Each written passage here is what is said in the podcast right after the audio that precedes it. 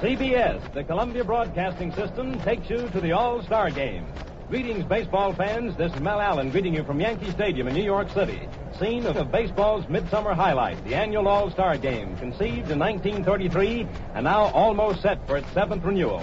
You might call this a midsummer day's dream, to paraphrase an ancient playwright. For the very thought of this gigantic spectacle out in front of us fires the imagination, really excites the fancy. It just opened your eyes to a terrific show. The stars of both major leagues. It is a grand show, ladies and gentlemen. From north, south, east, and west, they've come pouring in a steady stream into the heart of New York to sing the praises of these ball players. Sturdy National League fans are standing firmly behind their league's team and are just as sturdily opposed by a block of solid American League adherents.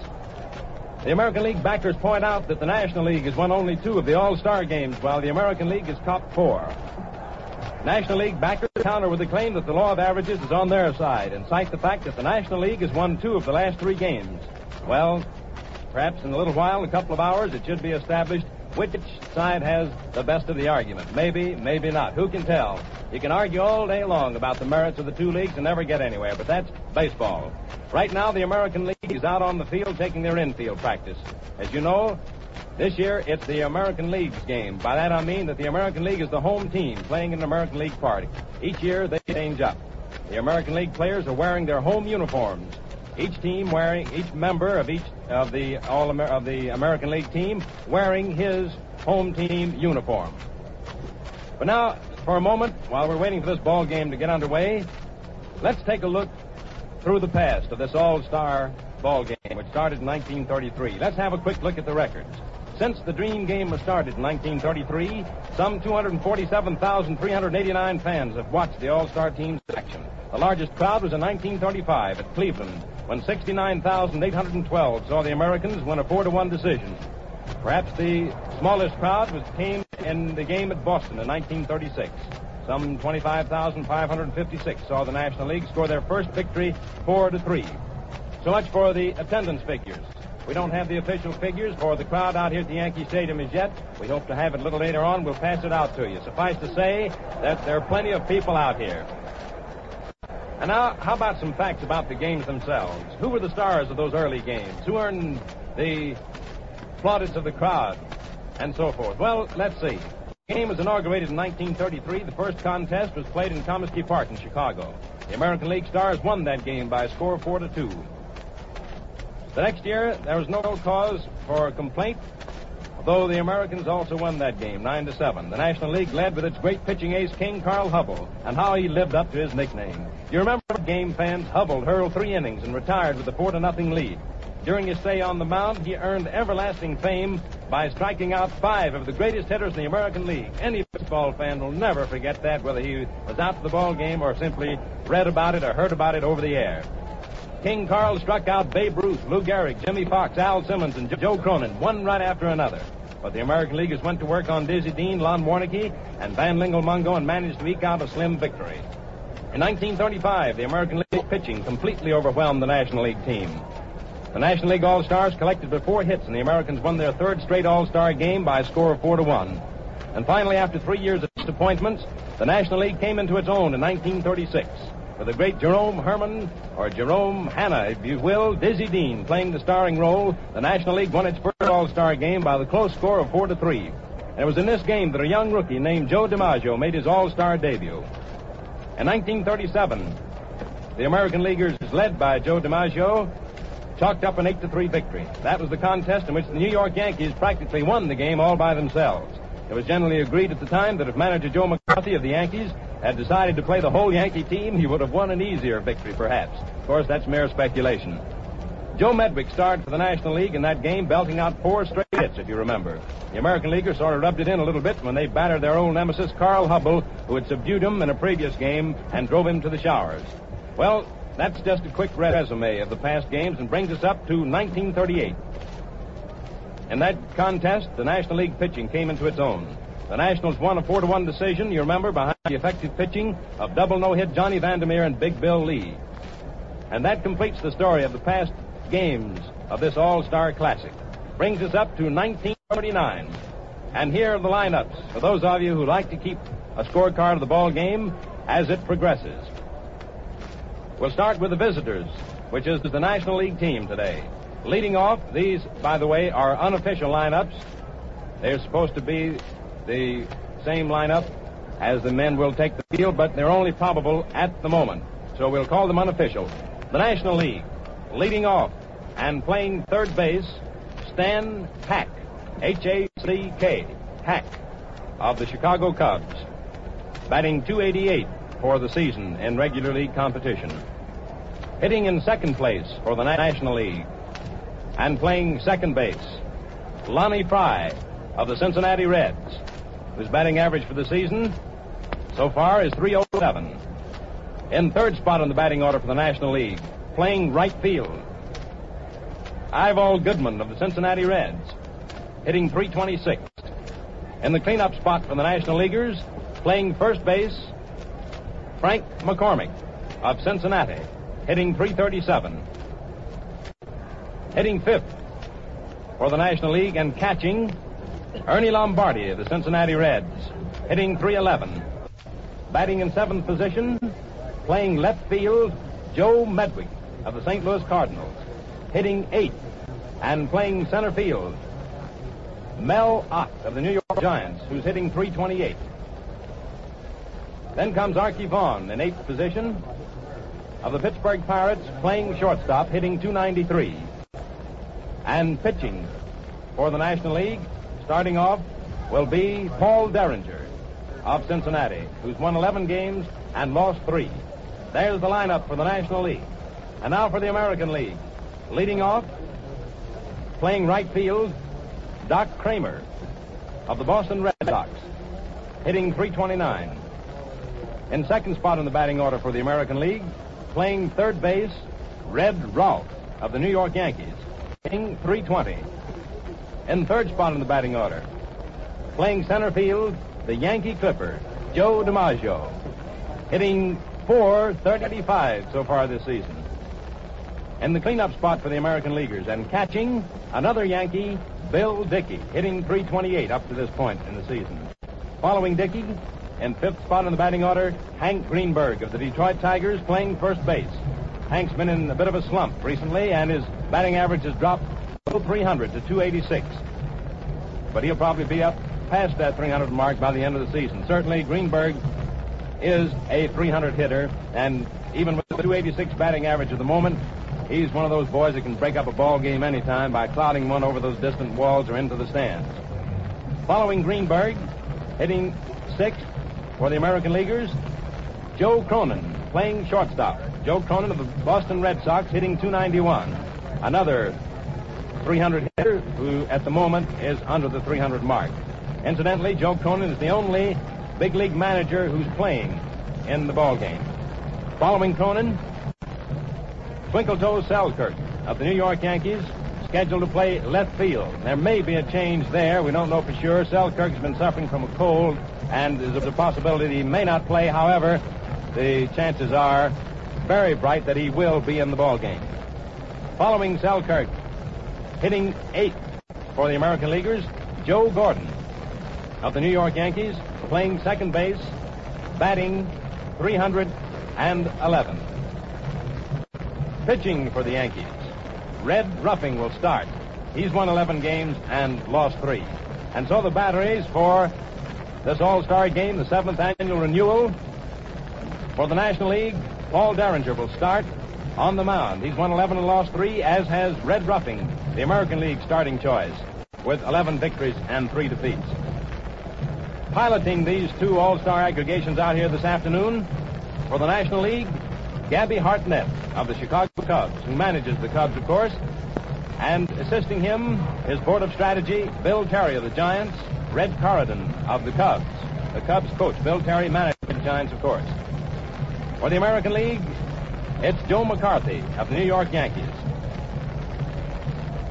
Incidentally, Connie Mack was supposed to have piloted the American League team this afternoon, the choice of manager usually goes to the manager whose team wins the pennant in each league during the year. But this being the centennial celebration of baseball, and Connie Mack being the oldest manager in the American League, Manager Joe McCarthy of the Yankees bowed out in favor of Connie Mack, but a recent illness has forced Mr. Mack to relinquish his post, and Joe McCarthy has taken it over again. Mr. Mack, we're happy to say, is getting much better. He's going to listen in to the ball game this afternoon, and we hope he certainly enjoys it. As a matter of fact, ladies and gentlemen, I think it'd be nice if you would join me. Connie's listening in and wishing him a speedy recovery. The grand old man of baseball, Connie Mack. And now, just below us, ladies and gentlemen, right to the right of home plate, the entire National League team is lined up in squad formation to have a picture taken of them. Paul Derringer has completed his warm-up duties. He's the starting pitcher for the National League. Red Ruffing, right-hander of the New York Yankees, is still warming up to the left of home plate near the American League dugout. The American League dugout being the one which the Yankees usually uh, hold forth with. And there's the Star Spangled Banner.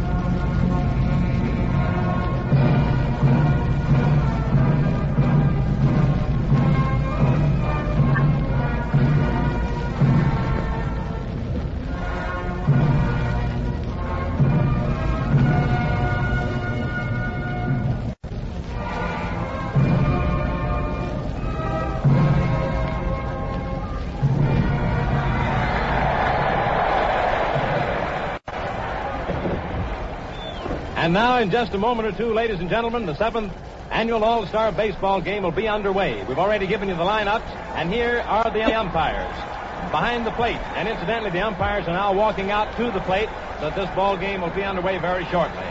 Behind the plate will be Big Cal Hubbard of the American League. At first base, Big George Magerkurth of the National League. At second base, Eddie Rommel you remember him? He was a great pitcher for the Philadelphia A's years ago. Now an umpire in the American League. Eddie Rommel, umpiring at second base. Larry Goetz of the National League will be at third base. Now these are the umpires and their positions for the first four and one and a half innings of this ball game. After the first four and a half innings, Magerkurth will be behind the plate. Rommel will move over to first, Goetz to second, and Cal Hubbard will take over third base. And now, for those of you who may have tuned in late, very quickly, we'll run through the lineups for you once more. The visitors this afternoon is the National League team.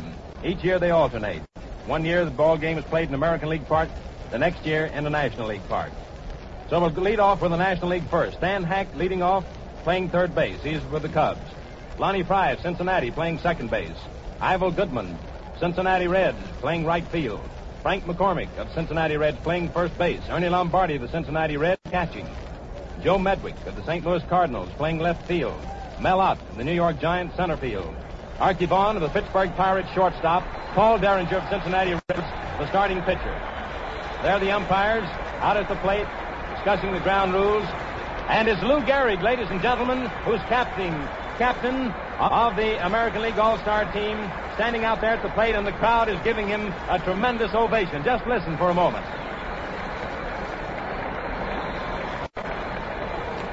Out there with him is Gabby Hartnett, manager of the Chicago Cubs.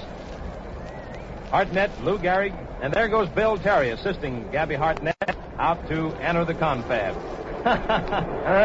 we got a lot of Yankee fans out here today, fans, of course, and uh, you know how the Yankees and Giants are here in New York City. If you've never been here, there's quite a lot of friendly rivalry in there. So some of the Yankee fans are taking advantage of Mr. Terry's presence out here on the field. Now here's the American League lineup. We're running through them very quickly for you. Doc Cramer, Red Sox, playing right field. Red Rolfe of the Yankees, third base. Joe DiMaggio of the Yankees, center field. Bill Dickey of the Yankees catching, Hank Greenberg of the Tigers first base, Joe Cronin of the Red Sox shortstop, Twinkle Toe Selkirk of the Yankees left field, Joe Gordon of the Yankees playing second base.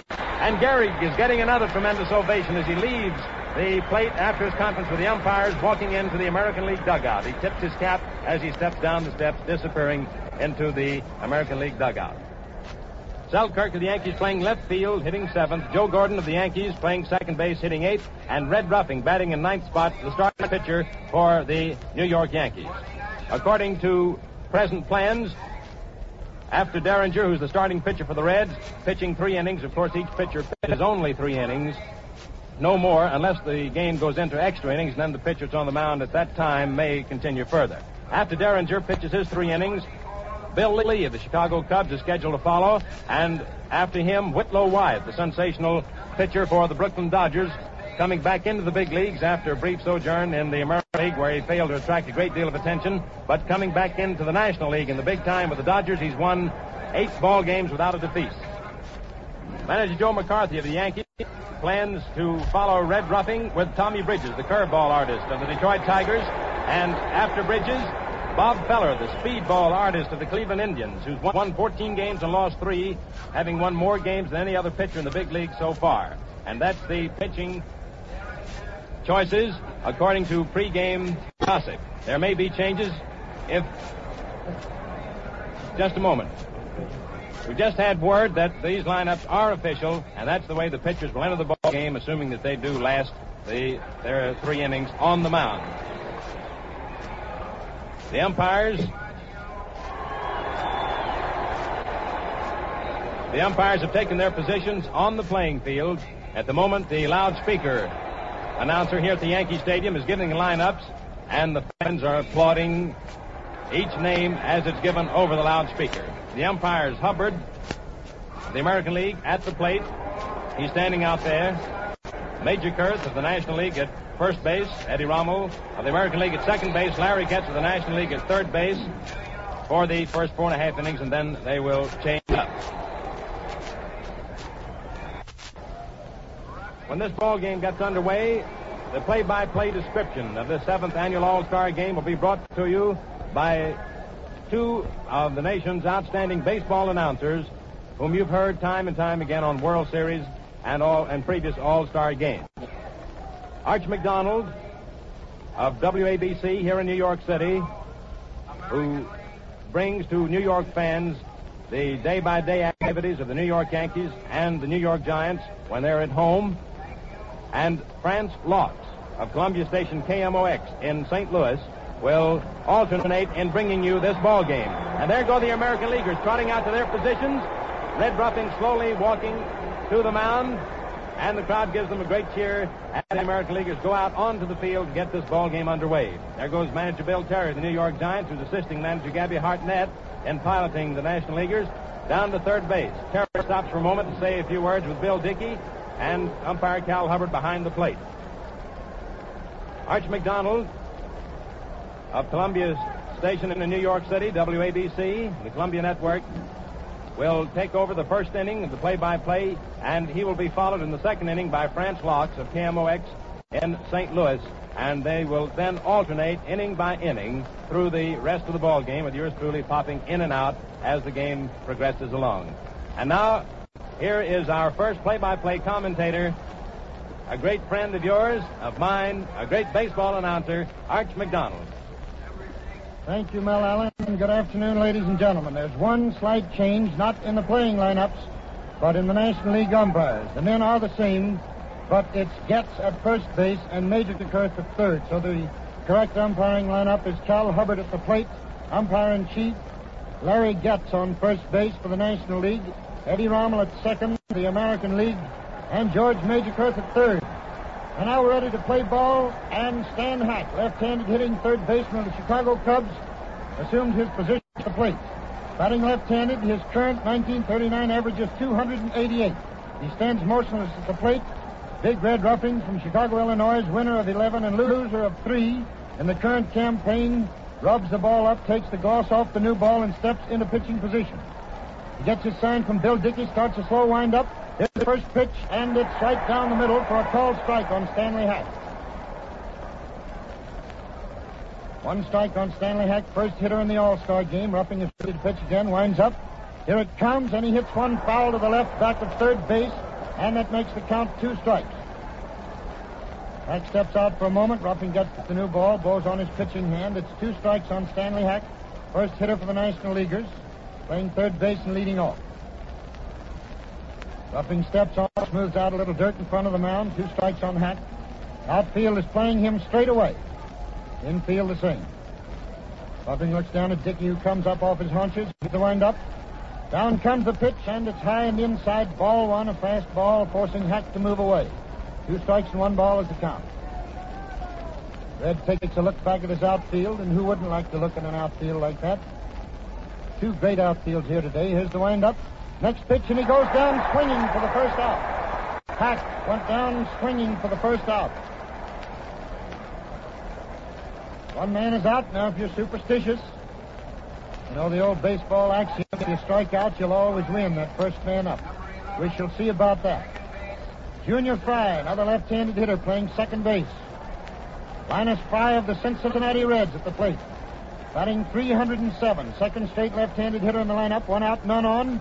And the American Leaguers are playing him straight away. Ruffing winds up slowly. He throws. The ball is hit slowly down to Joe Gordon. He comes up with it, throws to first, and he's out. Gordon to Greenberg, second to first for out number two. Frey grounded out second to first. Gordon to Greenberg. Two men are away now. Nobody on base. And here's Ival Goodman, left-handed hitting right fielder of the Cincinnati Reds, playing right field for the National League today. 326 is his batting average. Three straight left-handed hitters have faced Ruffing so far. Dickey gives a sign. Ruffing squares away. Here it comes. Fastball inside. Ball one. The American Leaguers are shading Goodman a bit to the right. Maggio playing in right center. Here's lined up by Ruffing. Here's the pitch. He hits one foul to the left of our broadcasting booth, and that makes it one and one on Ival Goodman. Two men out. The National Leaguers have for the first inning. Game at the Yankee Stadium in New York City. Ruffing gets the new ball, rubs it up a bit. Dickey flashes the sign, comes up off his hunches. Ruffing is ready. Here it comes inside, forcing Goodman to back away from that dish. And it's now two balls, one strike. People are still coming in the stands, and it's quite a crowd here. Official figures will be announced later. Two balls, one strike is the count. Goodman the hitter, two men out, nobody on first inning. Here's the next pitch from Ruffing. It's low and inside. That makes three and one. Fast ball below the knees and inside. Three and one on Ival Goodman with Frank McCormick on deck. There are four straight Cincinnati Reds in the lineup. After Hack of the Cubs, it's Frey, Goodman, McCormick, and Lombardi, all of Cincinnati. Here's the next windup by Ruffing. The pitch, and he hits a long fly ball out to deep right field. And back under it is Cramer near the wall, about 15 feet in front, and he gets it, and the side is retired. Goodman flied to Doc Cramer within about 10 feet of the wall in deep right. Side is retired for the National Leaguers in order. No runs, no hits, no errors, nobody left on base. And so the score at the end of the first half of the first inning of the seventh annual All-Star game finds the National Leaguers failing to score on Red Ruffing, who put the American Leaguers, the National Leaguers, three and three down. We couldn't help but reflect in the past for just a moment as Ruffing stepped on the rubber to pitch the first ball to the first National League hitter, who was Stan Hack. Mind sort of drifted backwards into the past to Wrigley Field in Chicago last October when the Yankees were playing the Chicago Cubs in the World Series. Because the first man that Ruffing faced when he pitched his first game for the Yankees against the Cubs was this self-same Stan Hack. But the story was a little different this afternoon because the first time that Ruffing passed Hack, if memory serves correctly, Hack singled sharply to left field. Well, we're getting ready to come into the last half of the first inning. Cramer, Rolfe, and DiMaggio to face Paul Derringer. There's the long throw down to second base, and Doc Cramer of the Boston Red Sox steps into hitting position. As Cramer comes to the plate, he's batting 329, leading off for the American Leaguers and facing Paul, Paul Derringer. He and Ruffing have the same records 11 wins and 3 losses. Cramer squares away, has a very unorthodox batting stance, left handed hitter. Derringer starts a long windup. Here's the first pitch to Doc, and he hits the ball over shortstop into left field for base hit by Doc Cramer of the Boston Red Sox. A single over shortstop into short left field. Medwick throws the ball into second base, and there's a man on first now with nobody out. And Red Rolfe, the raving redhead from Penacook, New Hampshire, is up. Batting second, his usual spot in the Yankee lineup. He's batting 320, playing third base for the American Leaguers. Outfield straightaway, Derringer throws to first. He can't get him. And the ball is thrown back in by McCormick. Rolfe steps into the batter's box. Cramer's on first, nobody out. Here's the stretch. A look at first. Derringer throws, and it's low. Ball one. Count is one ball, Red Rolfe the batter. Rog Cramer on first base. First hit of the ball game. First man up for the American Leaguers. Derringer steps on into position. He throws. There goes Cramer. And a long fly ball hit out to right center field. Back goes Mel Ott. He's under it. He takes it. And Cramer jogs back to first base. Ott took that long fly ball with a hit and run on in right center about 380 feet from the plate. And here's a hand for New York's famous Yankee Clipper, Joe DiMaggio, leading the major leagues with a batting average of 435. He's a right-handed hitter the National Leaguers move the outfield to the left, and Derringer steps on. Cramer takes the lead off first. Here's the pitch to DiMaggio. Strike one call just above the knees in the strike zone. One strike on Joe DiMaggio. Rog Cramer's on first base. One out. Derringer takes a stretch, looks at Cramer. Here's the pitch to Maj. He hits a long fly ball out to center field. In comes Ott, and he takes it for the second out. Line drive from the bat of DiMaggio into center field. He remains on first base with two men out now, and here is Bill Dickey, the third straight Yankee in the lineup coming up. Pride of Little Rock, Arkansas. Long, rangy left-hand hitter and great ball player. Dickey is batting in the cleanup spot, and he's hitting 328. Rog Cramer, the Boston Red Sox, is on first, two men away. Derringer looks at first. He throws. Strike one called on the outside corner. A fast ball. It's one strike. Dickey is the hitter and Cramer is on first. Two men away, last of the first inning. Derringer takes a look at first base. Here's the next pitch outside. That evens the count at one and one on Bill Dickey. No score in the ball game as yet, in case you tuned in late. Dickey steps into position. Derringer takes a stretch and look at first. Then he throws to Dickey, who hits a high pop fly and back there under it goes Arky Vaughan. Back of second base on the grass, and he takes it, and the side is retired. Dickey popping out to Vaughan inside, back of second base. No runs, one hit. No errors, one left in the last of the first inning, and still no score. Nothing and nothing it is as we go into the second inning of this all-star game.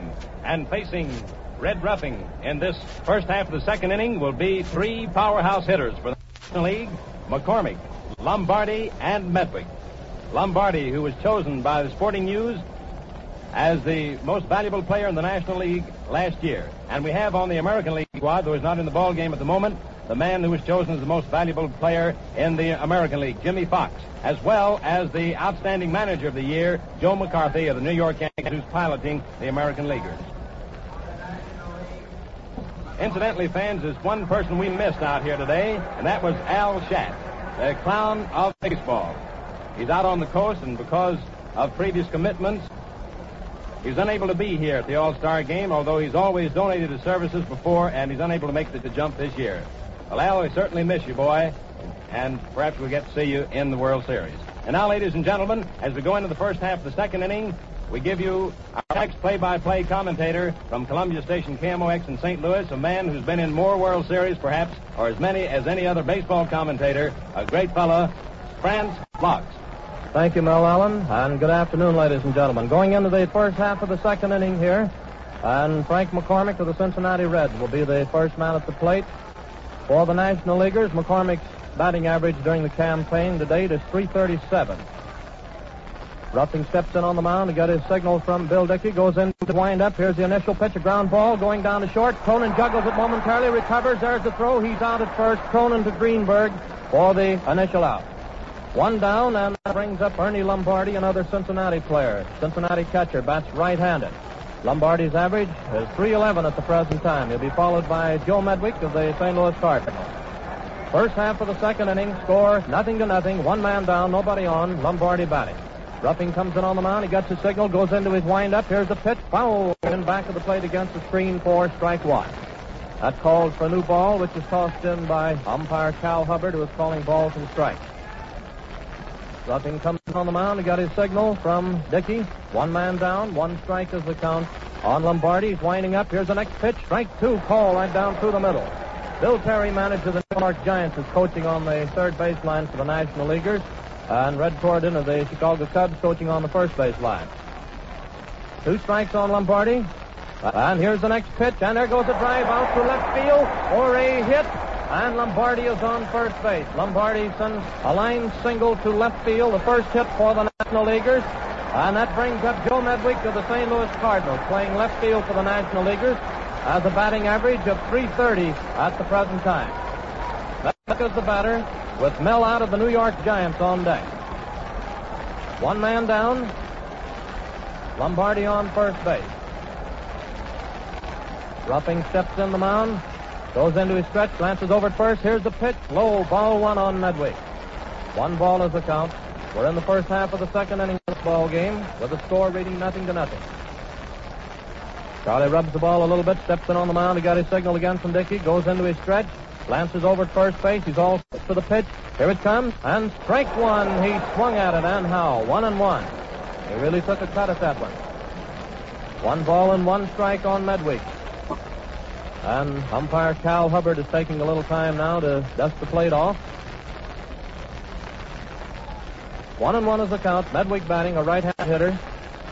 Lombardi on first base, one man down. McCormick making the first out. He grounded out Cronin to Greenberg. Ruffing steps in on the mound again. Up goes the arm. He's all set. Here's the pitch, and there's a foul ball. Going to the right of the plate, up on top of the stands, making the count read two strikes and one ball. Another new ball is tossed in. Ruffing standing in back of the mound, rubbing the gloves off that new ball, looking out at the outfield. Then he turns around, strolls in on the mound. He got his signal from Bill Dickey. Two strikes, one ball is the count. Up goes the arm again, glances over first. Here's the pitch, and it's another foul right back of the plate against the screen. And it's still two strikes, one ball. That ball bounced off the screen back out on the playing field. A new ball is tossed in. Greenberg does the recovering act there and tosses the one fouled back to Cal Hubbard. All set to go again. Two strikes, one ball. Lombardi on first base. Each club has one hit so far. Cramer, the leadoff man, getting one for the American Leaguers in the first inning. Lombardi getting one for the National Leaguers here in the second inning. Ruffing steps in on the rubber to get his signal. The count, remember, is two strikes and one ball on Joe Medwick. Lombardi on first. Here's the pitch. Strike three called. Medwick called out on strikes for the second out, and that brings up Mel Ott, who's playing center field of the New York Giants. Mel Ott has a batting average for the current campaign of 328. He'll be followed by Arky Vaughan of the Pittsburgh Pirates. Ott bats left-handed. Two down. Lombardi on first base. Ruffing comes in on the mound, getting a signal from Bill Dickey, all set for the pitch. Here it is. Outside and high for ball one. One ball is the count on Mel Ott. Arky Vaughan on deck. Lombardi is still on first base. He was the second man up on a line single out to left field. Then Medwick was called out on strike. Ruffing comes in on the rubber again. Up goes the arm, takes another glance over at first base. He's all set. Here's the pitch. And Mel Ott swung at it. One and one. One ball, one strike, two down. Lombardi on first base. This is the first half of the second inning of this ball game, with no scores registered so far for either side.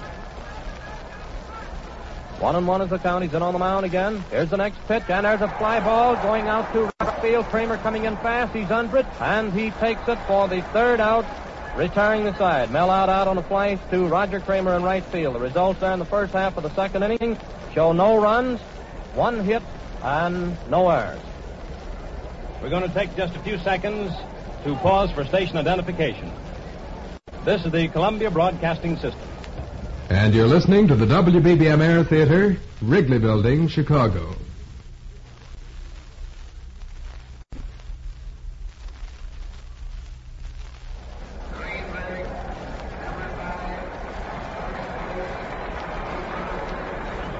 Back out again at the Yankee Stadium in New York City, baseball fans, as we come into the last half of the second inning of the seventh annual All-Star Game. And the first three hitters to face Paul Derringer, pitching the first three innings for the National Leaguers, Hank Greenberg, Joe Cronin, and George Twinkletoes Selkirk.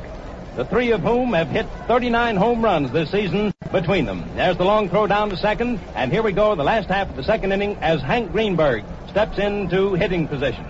Hank Greenberg, a member of the Detroit Tigers, the batter.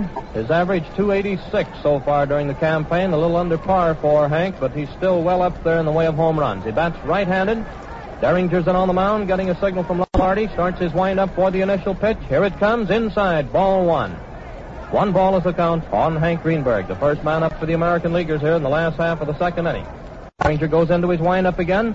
Here's the next pitch, and there's a high fly going out to short. Left center, Arky Vaughan moving back. He is under it, and he takes it for the out. Had a little trouble judging that one. It was plenty high. One away. That brings up Joe Cronin, shortstop for the American Leaguers, manager of the Boston Red Sox. Cronin is batting 291 so far during the current campaign. And George Selkirk on deck. One man down. Cronin bats right-handed. The last half of the second inning, Derringer starts his windup. Here's the first pitch to Cronin inside and high for ball one. One ball is the count on Joe Cronin. We're in the last half of the second and the score still reads nothing to nothing. Derringer starts his windup. Here's the next pitch to Cronin inside. Ball two. Two balls and no strikes on Joe Cronin with one man down.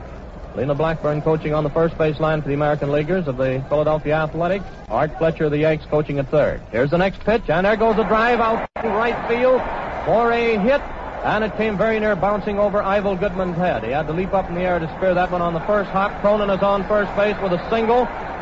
And George Selkirk of the Yankees, left field here in the American League lineup, is the batter. Selkirk has an average of 307. He'll be followed by Flash Gordon of the Yanks. Selkirk batting. Derringer steps in on the mound to get his signal. Here's the pitch. Low, ball one. Joe Cronin on first base, one man down, the last half of the second inning. Score still reads nothing to nothing. Derringer comes in on the mound. He got his signal from Lombardi. Goes into his stretch. Takes that glance over at first base. Here's the pitch. Strike. A curveball broke very nicely, getting the inside corner, and the count is even up on Selkirk, who stepped back out of the box for a moment, but he's back in there now.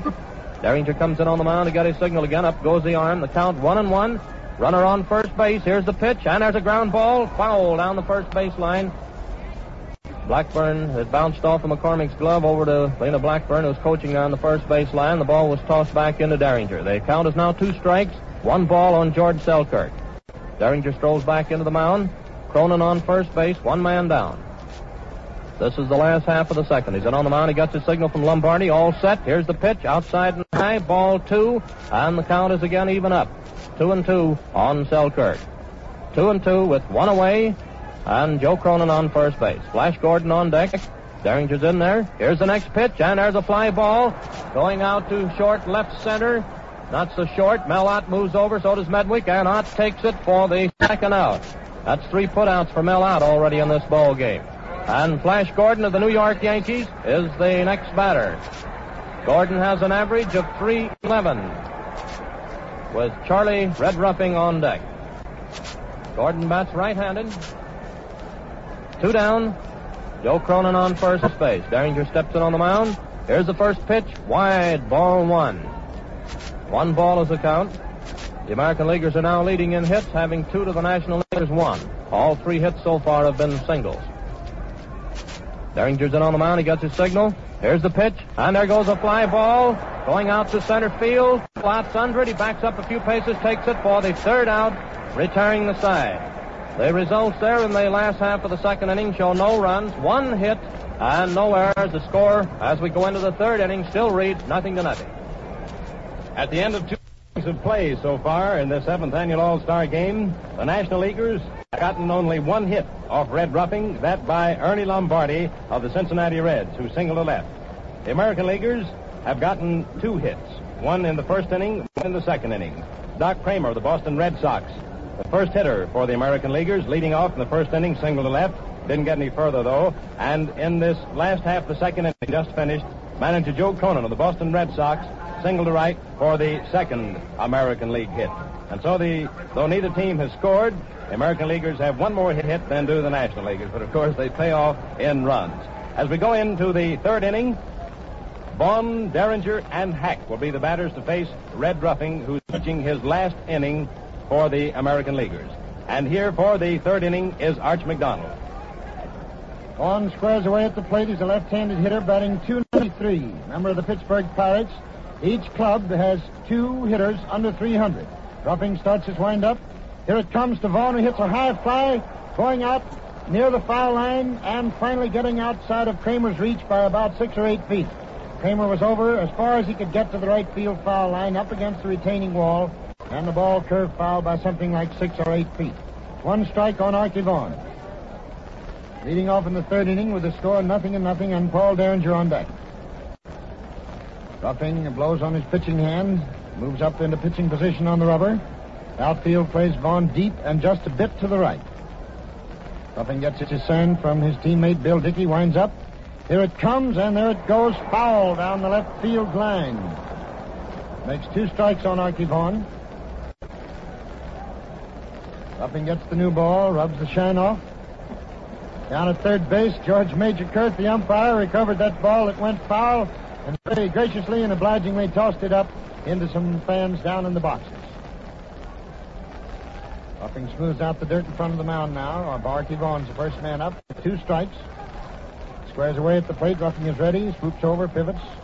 Then he throws. There's a guard hit ball hit down to Cronin, who boots it for a moment. And Vaughan is safe on first. No throw to first. Cronin going far to his right, uh, far to his left. He stopped the ball momentarily. It's a base hit for Vaughan off Cronin's glove. A single off Cronin's glove, and we're all even in hits now, with both the National and American leaguers having a hit, of, having two hits apiece. Here's Paul Derringer coming to the plate now. Six feet three and a half, 205 pounder. He bats and throws right-handed. Arky Vaughan is on first base. At this point, Red Rolfe, third baseman for the Yankees, moves in close, anticipating a sacrifice. Ruffing blows away a couple of beetles in front of his face. Here's the first pitch. It's high. Derringer was ready to bunt it. The ball was too high. It's ball one. When we tell you these players are brushing away beetles in front of their place, we might call this the Battle of the Beetles. Because the beetles are flying out there on the diamond this afternoon. Ruffing steps on, in creeps Rolfe. Here's the pitch to Paul. He bunts but foul to the right of plate, and that makes it one and one on Paul Derringer. Arky Vaughan is on first base, nobody out. First half, of the third inning. It's a scoreless tie. The American and National Leaguers at the Yankee Stadium in New York. Seventh renewal of the All-Star Classic. Ruffing gets a new ball now from Cal Hubbard, rubs it up for a moment. Off in on the grass now, ready to take care of that bunt, if any. Here's the pitch from the redhead. He bunts foul, back into the screen. That makes it two strikes in the ball. Arky Vaughan, who singled off Joe Cronin's glove, is on first. In the first half, the third inning, and no score. Now Derringer chokes up on his bat. Ruffing, in that characteristic way of his, blows on his pitching hands. He does so often. Rubs his uniform, steps into pitching position with a man on first, nobody out. Takes a stretch, a glance over his shoulder at Vaughan. Then he throws to Derringer, who goes down swinging. And that is the third strikeout for Charlie Ruffing. Striking out Paul Derringer. And he also struck out Medwick in the second and Hack in the first. And speaking of Hack, here he is for the second time, having struck out first time up, leading off for the National Leaguers in the first inning. He's up there at the dish now with Arky Vaughan on first. There's a slow throw to first, which Greenberg slowly throws back in because Vaughan was just standing right on the bag. Ruffing has it now. He steps into pitching position. Man, first one out. Hack squares away. Left-handed hitter. Here's the pitch. He hits the first pitch. It's a fly going down the left field line. Over comes Selkirk near the line. It drops in there safely. And going to second base is Vaughan. The throw is down there, but Vaughan is in safely. Vaughan thinking the ball would be caught, stayed close to first base, and it dropped about five feet in foul, inside the foul line down the left field line. Selkirk got the ball on one hop through to second, but Vaughan just barely beat the play down there as Selkirk tried to force him. Just barely had time to make it, so it's a single left field for Hack, the second hit of this inning, and the third off Ruffing. There they are now, one out, the Ducks on the pond. Men on first and second, and Linus Junior Frey at the plate. Great second baseman of the Cincinnati Reds, a left-handed hitter. Outfield playing straight away. And on first and second one out, Ruffing steps off, takes a look back at Vaughan, who's on second. Stan Hack is on first, one man away. Frey at the plate. Ruffing takes a look back at Arky Vaughan. He has a lead of about 10 feet off second. Cronin playing a very deep short.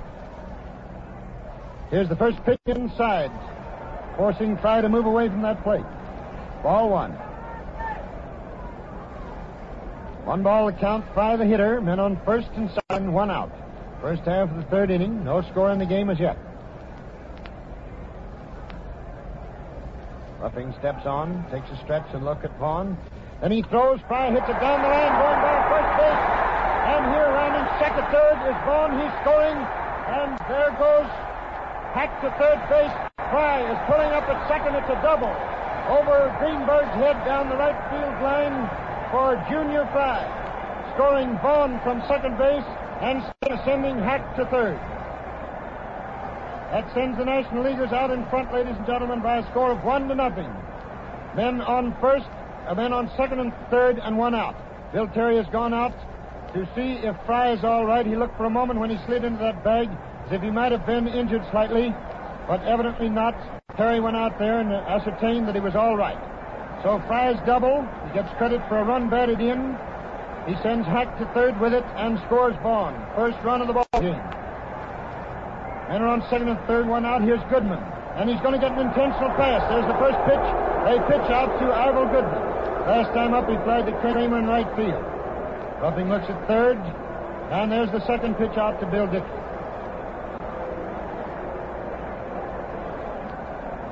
Again, Ruffing looks over at third base.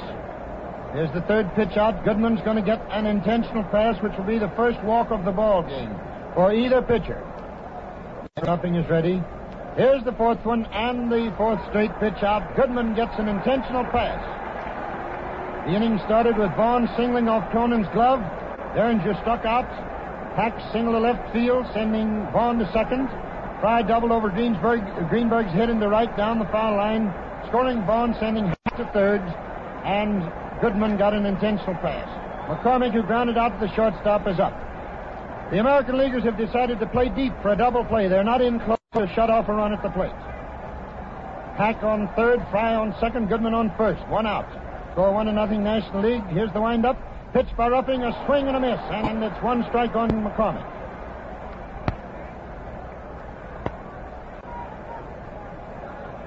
One strike on Frank McCormick. He grounded out to Cronin last time up. The American Leaguers are going to gamble for a double play. National Leaguers lead one to nothing. Ruffing squares away, looks at third, winds up. Here it comes, fouled into the National League's dugout. And boys, that was really shillelagh. Evidently nobody was hurt, but that ball was hit into there very hard. That makes it two strikes on Frank McCormick. The new ball is thrown out to Ruffing. He has his glove off, rubbing it up. He has strong, powerful hands, good grip. Pounds that, his, that ball in his glove a couple of times. Gets the sign from Will Dickey. Brushes away a beetle or two. Now he steps into position, looks at third, winds up. Here it comes, and it's strike three call. A curve ball on the outside corner, which McCormick took, and that's four strikeouts for Red Ruffing, who broke off a beautiful jug handle curve on the outside corner. So it's two men out now. The base is filled, and Schnozzola Ernie Lombardi at the plate. He got the first National League single back in the second inning. Ruffing looks at third base, winds up slowly, throws to Lombardi, who hits it foul to the right of our broadcasting booth. One strike, and Cal Hubbard throws out a new horsehide. One strike on Lombardi, ducks on the pond, the base is filled. With Hack on third, Frey doubled and drove in the only run so far on second. Goodman, who got an intentional pass on first. One strike on Ernie Lombardi. Ruffing looks at third, winds up slowly. Here it comes, and then another foul up into the upper tier of the grandstand making two strikes on Lombardi. Dickey walks halfway out to first base, says a word or two of encouragement to Ruffing, who gets himself a touch of the rosin bag. Has his glove off, rubbing up the ball. Smooths out a little dirt in front of the mound. The Americans are in a tough spot now. They're playing Lombardi deep and to the left. Cronin is way back on the grass. So is Gordon. Ball is juggled a couple of times by Ruffing. He grips those seams, winds up. Here's the next pitch, and it's fouled into Dickey's mitt, but he dropped it. Ball bouncing about eight feet past him. Still two strikes on Ernie Lombardi. Base is filled, two men away. Both men who've gone out in this inning were strikeout victims. as Ruffing struck out his third and fourth men. One of them, McCormick, with one out on the bases filled.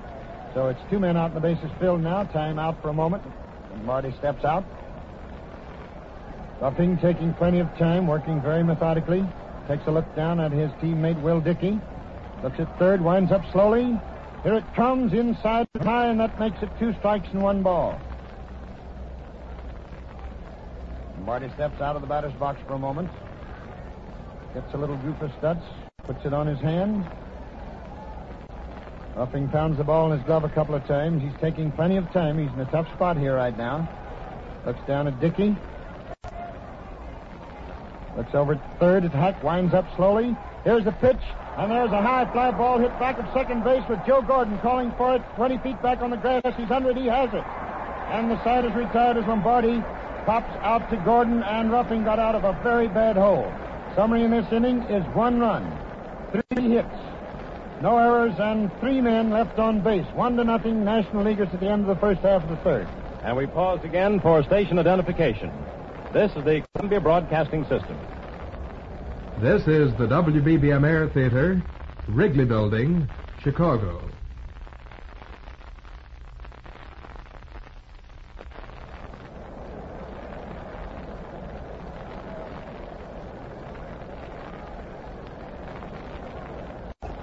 Back again at Yankee Stadium as we go into the last half of the third inning with the National Leaguers having broken the scoring ice in the first half of the third to take a 1 0 lead. And incidentally, fans, three times in the history of this All-Star Classic, the National League has taken the lead first in the ball game. In 1934, they took the lead but lost 9 to 7.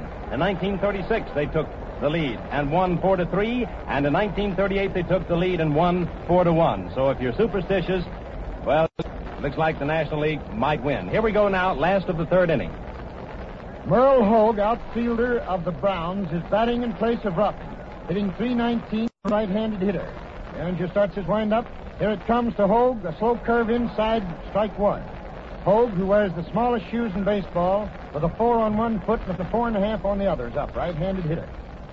Here's the next pitch. Hoag swings and fouls it into the screen, strike two. Merle Hoag outfielder for the St. Louis Browns, batting in place of Charlie Ruffing, who worked three innings, gave up four hits, walked one, and struck out four. Derringer's ready. He throws, and Hoag goes down swinging, his bat bouncing way out in front of the American Leaguer's dugout. At a very slow curve from the pitching arm of Big Paul Derringer. That, incidentally, is his first strikeout of the ball game. He has not walked a man. He's given up two hits. Roger Cramer, Doc Cramer's up for the second time. He led off in the ball game with a single to left field. Derringer winds up slowly, outfield straight away. Here it comes, and he hits it foul. Back of third base, one strike on Doc Cramer.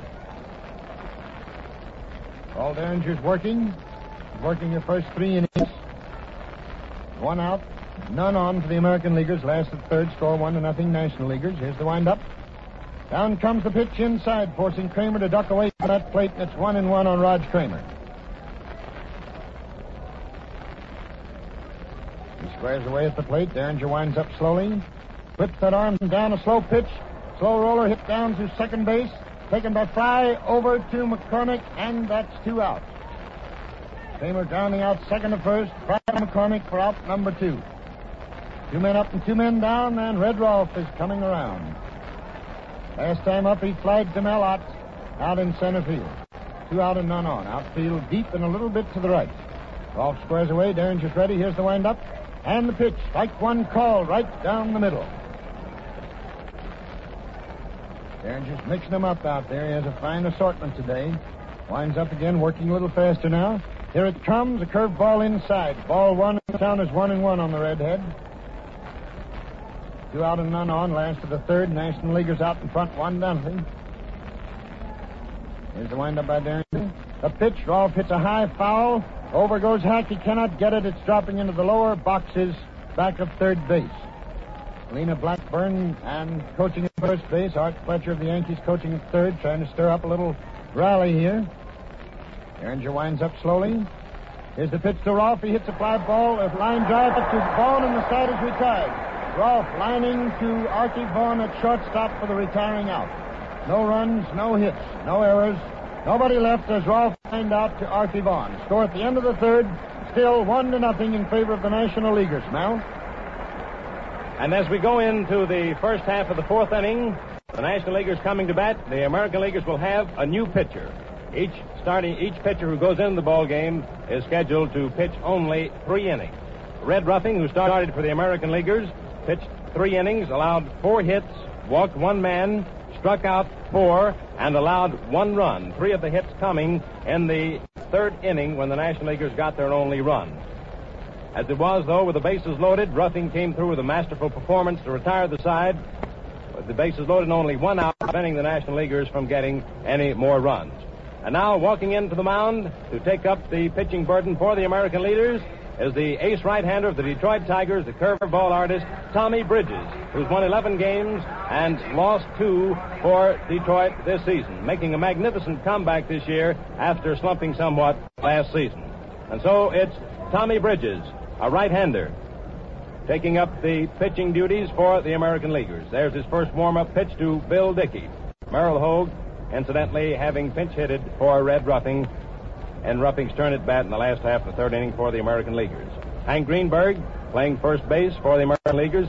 A Detroit Tiger dashes into the mound to say a few words to Tommy Bridges, his teammate. Manager Joe Cronin, Joe Gordon, the second base combination for the American Leaguers at the moment, are both standing on second base talking to each other. Red Rolfe is in on the grass of the infield, two feet away from third base watching Bridges take his preliminary pitches. And standing in back of the plate is the first hitter that will face Tommy Bridges, Joe Medwick, wearing his familiar number seven. And there's a long throw down to second base, and we're ready to go in the first half of the fourth inning with the National Leaguers leading the American Leaguers one to nothing. And here is France Laux to carry on. Joe Medwick, first man at the plate on his other appearance in the second inning. He took a call, third strike.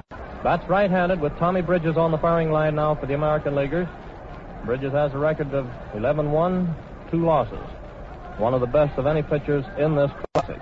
Gets his signal from Bill Dickey, starts his wind-up. Here's the first pitch to Medwick, low, ball one. Mel Ott will be the second hitter of the inning, followed by Arky Vaughan.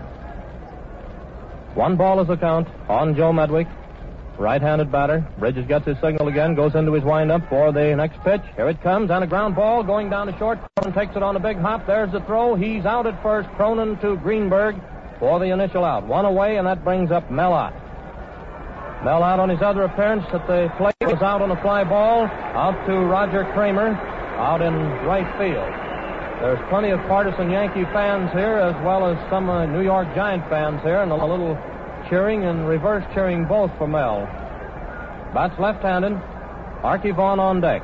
Bridges gets his signal, goes into his windup, and here's the first pitch to Mel a little bit low, ball one. One ball is the count. Mel Ott batting with one man down, nobody on. First half of the fourth, and the National Leaguers leading by a score of one nothing. Bridges starts the old windup again. Here it comes, and a foul ball. It's going out in fair territory down the third baseline. Rolfe coming in, and Dickey going out, and Dickey takes it for the out. Two down. Ott popped out to Dickey, about halfway down between home and third. That's two down. Arky Vaughan, the Pittsburgh shortstop, is the batter.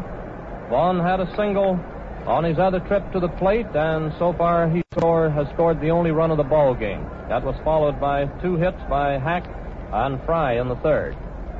Vaughan batting with two down, nobody on. Here's the first pitch to Vaughan, strike one. He swung at it. He tried to stop that swing, but he had gone too far. One strike is the count on Arky Vaughan. We'll have a pinch hitter for Paul Derringer if Vaughan happens to get on, because Derringer's through with his, his three innings.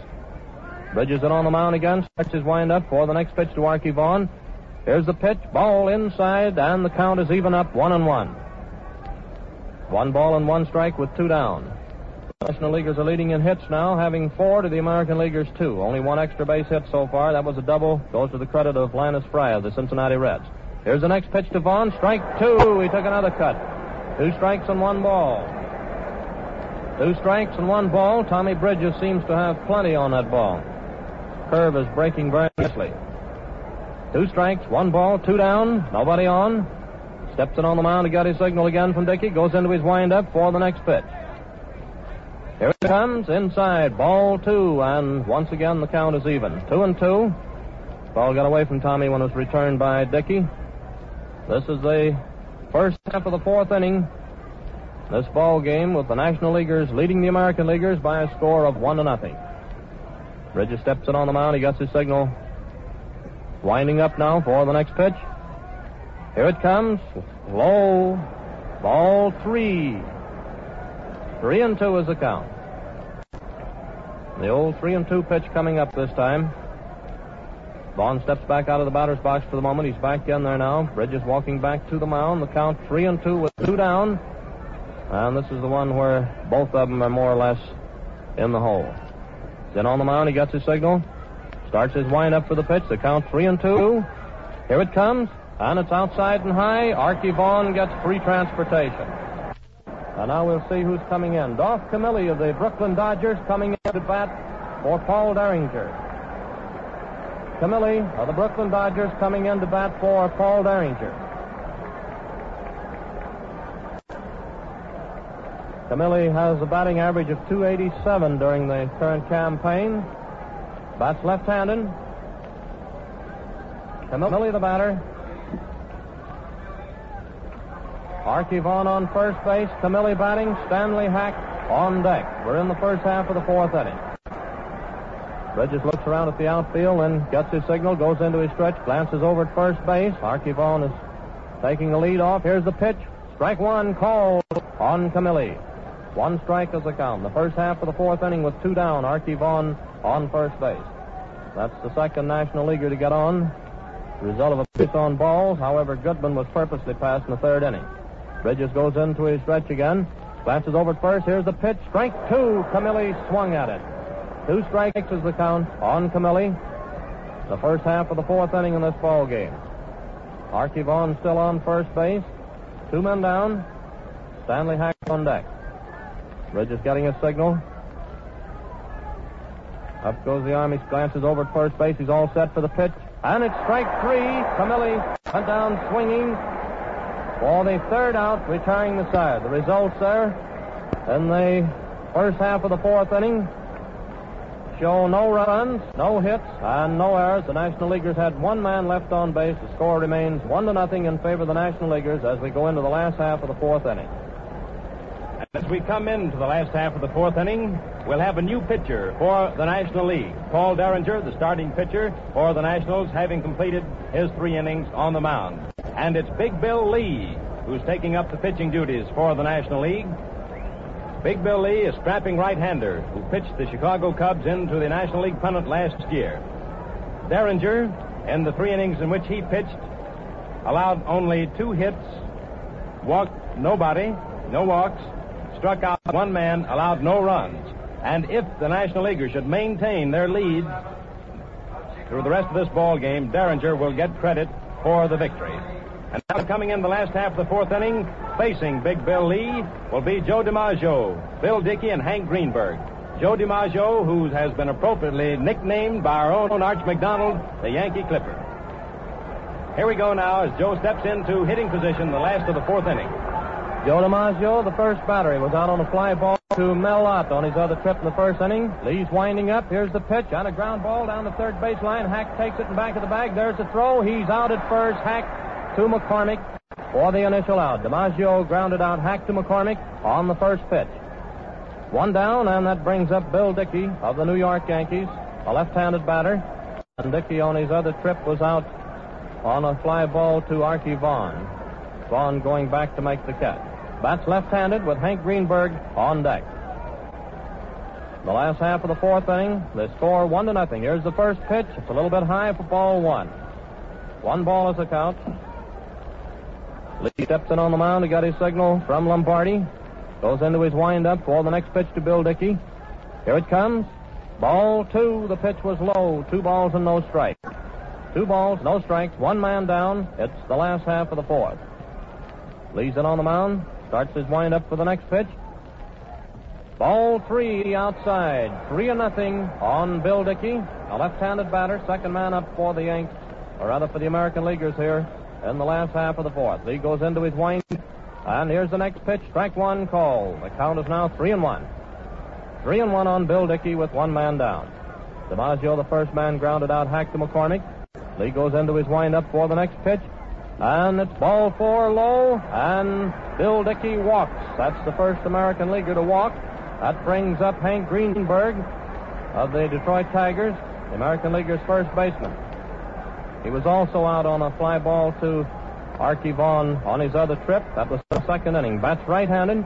Joe Cronin, the Boston Red Sox on deck. Lee steps in on the mound. Here's the first pitch. Foul ball to the left of the plate for strike one. A new ball is tossed in. Lee is standing in back of the pitcher's mound now, rubbing the gloss off that new ball. Looks out at the outfield, turns around, comes in on the rubber to get a signal from Lombardi. One man down, Bill Dickey on first base. Greenberg is the batter. One strike is the count. Leaves it on the mound. Here's the pitch. Strike two. He took a cut at that one. Two strikes on Hank Greenberg. In the last half of the fourth inning. And again, Lee looks out at the outfielders, then turns around to take his stance on the mound. Bill Dickey is on first base. Got on the result of a base on balls. Up go the arms. Glances over at first base. He's all set for the pitch. Here it is. Ball outside and high. Looked like Greenberg was tempted there for a moment. Came very near taking a cut at it. Two strikes, one ball, one man down. Dickey on first. Up go the arms again. Leads in on the mound. He's all set there. Here's the pitch, and there's a high foul to the left of the plate, going up on top of the stands. And the count remains the same. Two strikes, one ball. Lee's rubbing up that new ball that was tossed into him. Bill Dickey on first base with one away. On the mound, gets his signal from Lombardi. And here's the next pitch, and there's a line drive out to left field for a hit with Dickey stopping at second. Hank Greenberg sent a line single out to left field, putting Dickey down on second. That brings up Joe Cronin of the Boston Red Sox. This is Cronin's second appearance. He had a single in the second inning. Bats right-handed with George Selkirk on deck. The last half of the fourth, the National Leaguers leading one to nothing. Runners on first and second, one man down, Cronin batting. Leaves it on the mound, he gets his signal, all set for the pitch, here it is. Strike one called on Cronin and a curveball that broke very nicely, getting the outside corner. One strike, Comes in on the mound. Up go the arms again. Glances down at second base. Keep that runner a little closer. Here's the pitch. Low ball, one and one. One and one is the count. Curt Davis of the St. Louis Cardinals, along with Harry Danning of the Giants, just now going down to the bullpen for the National Leaguers. Leaves it on the mound again. Count one and one. All set for the pitch. Here it is. Ball two wide. Two balls and one strike on Cronin with Bill Dickey down on second base, Hank Greenberg on first base, and one man down. Two balls, one strike. Here's the next pitch. Foul in back of the plate, and the count is now even up two and two. That calls for another new ball. Two and two on Cronin, who steps back out of the batter's box for the moment. Two and two. Comes in on the mound. He got his signal. Greenberg on first base. Dickey down on second base. All set for the pitch. Here it is. And it's strike three. Cronin went down swinging. His bat slipped out of his hand and went very near out to Arky on it short. That's two away, and that brings up Selkirk, the Yankees left fielder, left fielder for the American League, member of the New York Yankees. And Selkirk on his other trip to the plate was out on a fly ball to Mel Ott out in deep center. Still have runners on first and second, two down. Selkirk batting. A left-handed batter leads in on the mound. He gets a signal. Here's the pitch. Wide, ball one. Flash Gordon on deck. One ball is a count on Selkirk. Runners on first and second. Lee steps in on the mound. All set for the pitch. Here it comes. Ball two outside and high. Two balls and no strikes.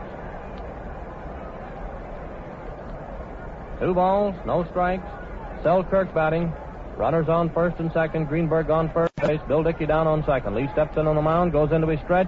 He's all set for the pitch. Here it comes. And there goes the drive going out to right field. And Goodman tried to make a shoestring catch. He missed. A run is in. Dickey scores. Greenberg reaches third. The ball was relayed in by McCormick.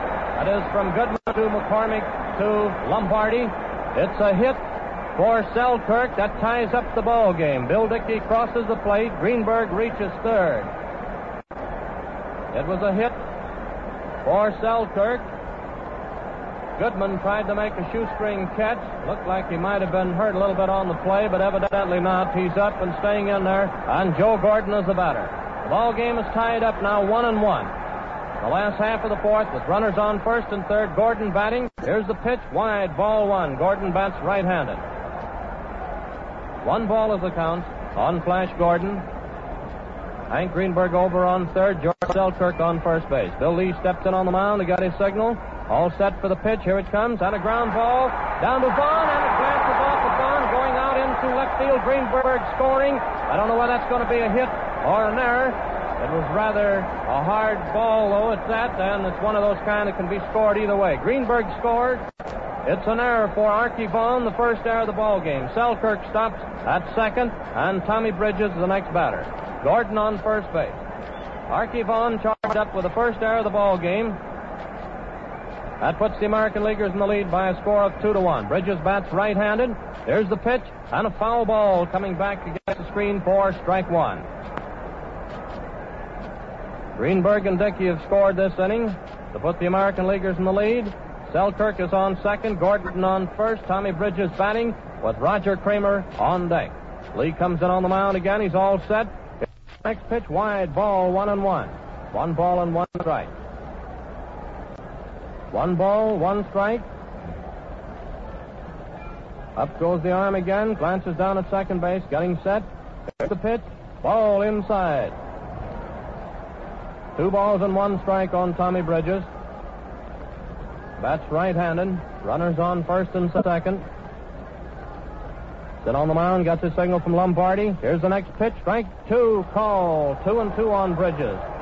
Two balls and two strikes.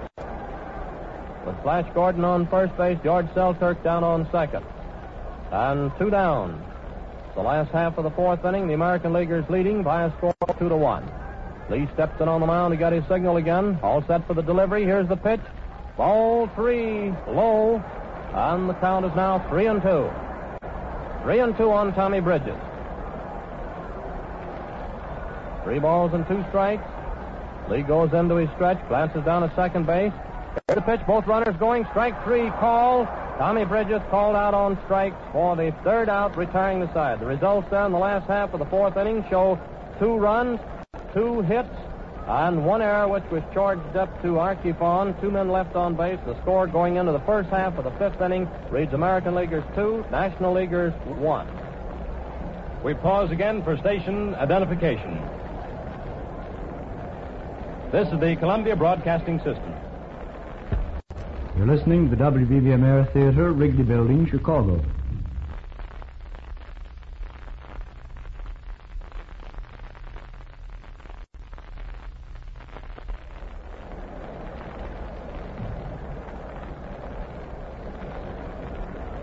Ready to go in the first half of the fifth inning of this All-Star game being played out here at Yankee Stadium in New York City.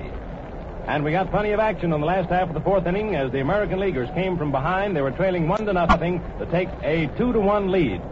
As we go into the fifth inning, the first hitter to face Tommy Bridges, pitching his second inning for the American Leaguers, is Stan Hack of the Chicago Cubs, and here's Arch McDonald. In two previous trips to the plate, Hack struck out in the first and singled to left in the third inning. It's two to one in favor of the American Leaguers. Hack, a left-handed hitter up there at the plate. Tommy Bridges steps on the mound. The outfield is playing Hack straight away. Bridges winds up in a jerky sort of fashion. Then he throws. Hack swings and misses. One strike. A very slow breaking curve right over the heart of the plate. One strike on Stan Hack. He's had one for two on the day. Squares away at the plate. Bridges grips the seams. Dickey comes up off his haunches. Here's the throw wind up. He rocks in the box. Down comes the pitch high inside a fastball. That makes it one and one on Stan Hack. First man up, first half of the fifth. The American leaders leading two to one. Bridges is ready. Winds up slowly. Then he throws. Hack fouls it off to the left, and that makes it two strikes and one ball. This is his third trip to the plate. He struck out in the first, and he singled left field in the third. New ball is thrown out to Bridges. slight left-hander, Tennessee boy with the Detroit Tigers. Has the finest pitching record of any American League pitcher in this game. Here's the next pitch outside. Ball two, and that evens the count 2 2 on Hack, who is the leading man for the Amer- National Leaguers in the fifth inning. Score 2 to 1 in favor of the American Leaguers. Bridges starts his windup. Here it comes outside. Ball three and three and two is the count now with the pay ball coming up. Bridges nervously steps off the rubber for a moment. Bill Dickey down on his haunches flashes the sign. Outfield straight away. Here's the windup. Here it comes. He goes down swinging. That's the second time Hack has gone down swinging in three trips. That's Bridges' second strikeout. Total of six strikeouts for the American League pitchers, Ruffing and Bridges. Ruffing had four and Bridges two in one and one third innings. Ruffing's four was in three innings, and here's Frey up. He, he had one hit a double. He drove in the only run for the National Leaguers in the third. Here's the windup. Pitch is outside, ball one. Frey grounded out to Gordon in the first inning, doubled and drove in the National League's only run in the third. Count is one ball, one out. Here's the windup by Tommy. The pitch hit down the line to Greenberg, who boots it for a moment, then takes it, throws to Bridges, and he's out at first. Greenberg to Bridges, who covered first for the second out. Ball was a hard hit ball that was bobbled momentarily by Big Hank, but he had plenty of time to retrieve the ball and throw to Tommy Bridges, who covered. Two men are out now with nobody on base. And we're going to get a pinch hitter for Ival Goodman. Ival Goodman, the right fielder, who might have been temp- who might have been uh, injured a little bit when he went after Selkirk's line drive. It's Bill Herman, captain of the Cubs, batting in place of Goodman. He's a right-handed hitter, batting 270. Here's the first pitch, and he swings and misses at a low curve, strike one. Bill Herman of the Cubs batting for Goodman. Two men out, none on base. Herman's right-handed hitter. Here's the windup. And the pitch fouled back of the plate. That makes it two strikes. The ball is thrown out to little Tommy Bridges. Winner of 11, loser of 2 on the 1939 campaign. He takes the gloss off, looks down at Dickey, winds up slowly, jerkily. Then he throws, and it's high. Ball one, two strikes and a ball. Herman batting for Goodman.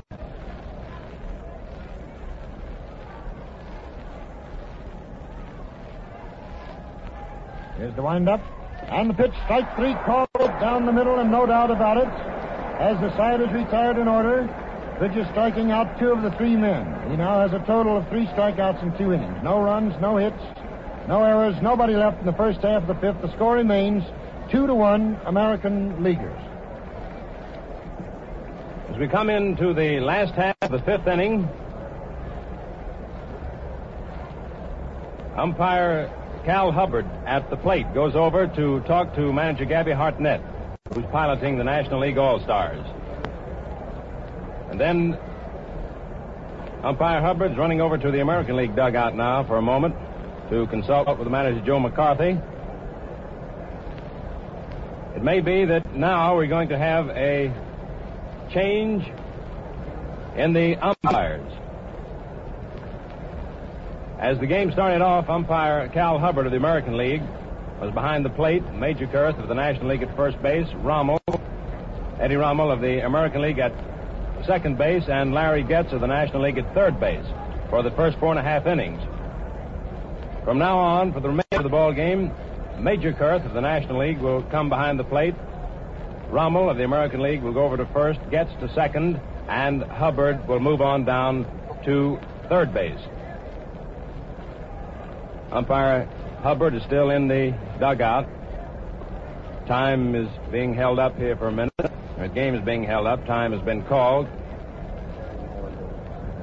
We're having a few lineup changes, too, which we'll check for you and pass on to you. In the National League lineup, there's a change. Herman having batted for Ival Goodman. Goodman will leave the game, and Terry Moore of the St. Louis Cardinals will go into center field. And Mel Ott, who started in center field, will move over to his old position, right field. That's the position which Ott plays with the New York Giants, always in right field, although upon occasion, manager Bill Terry has shifted him to third base in a pinch. The announcements are now being made over the loudspeaker system out here at the Yankee Stadium. He's announcing the umpire changes, which we gave to you a moment ago.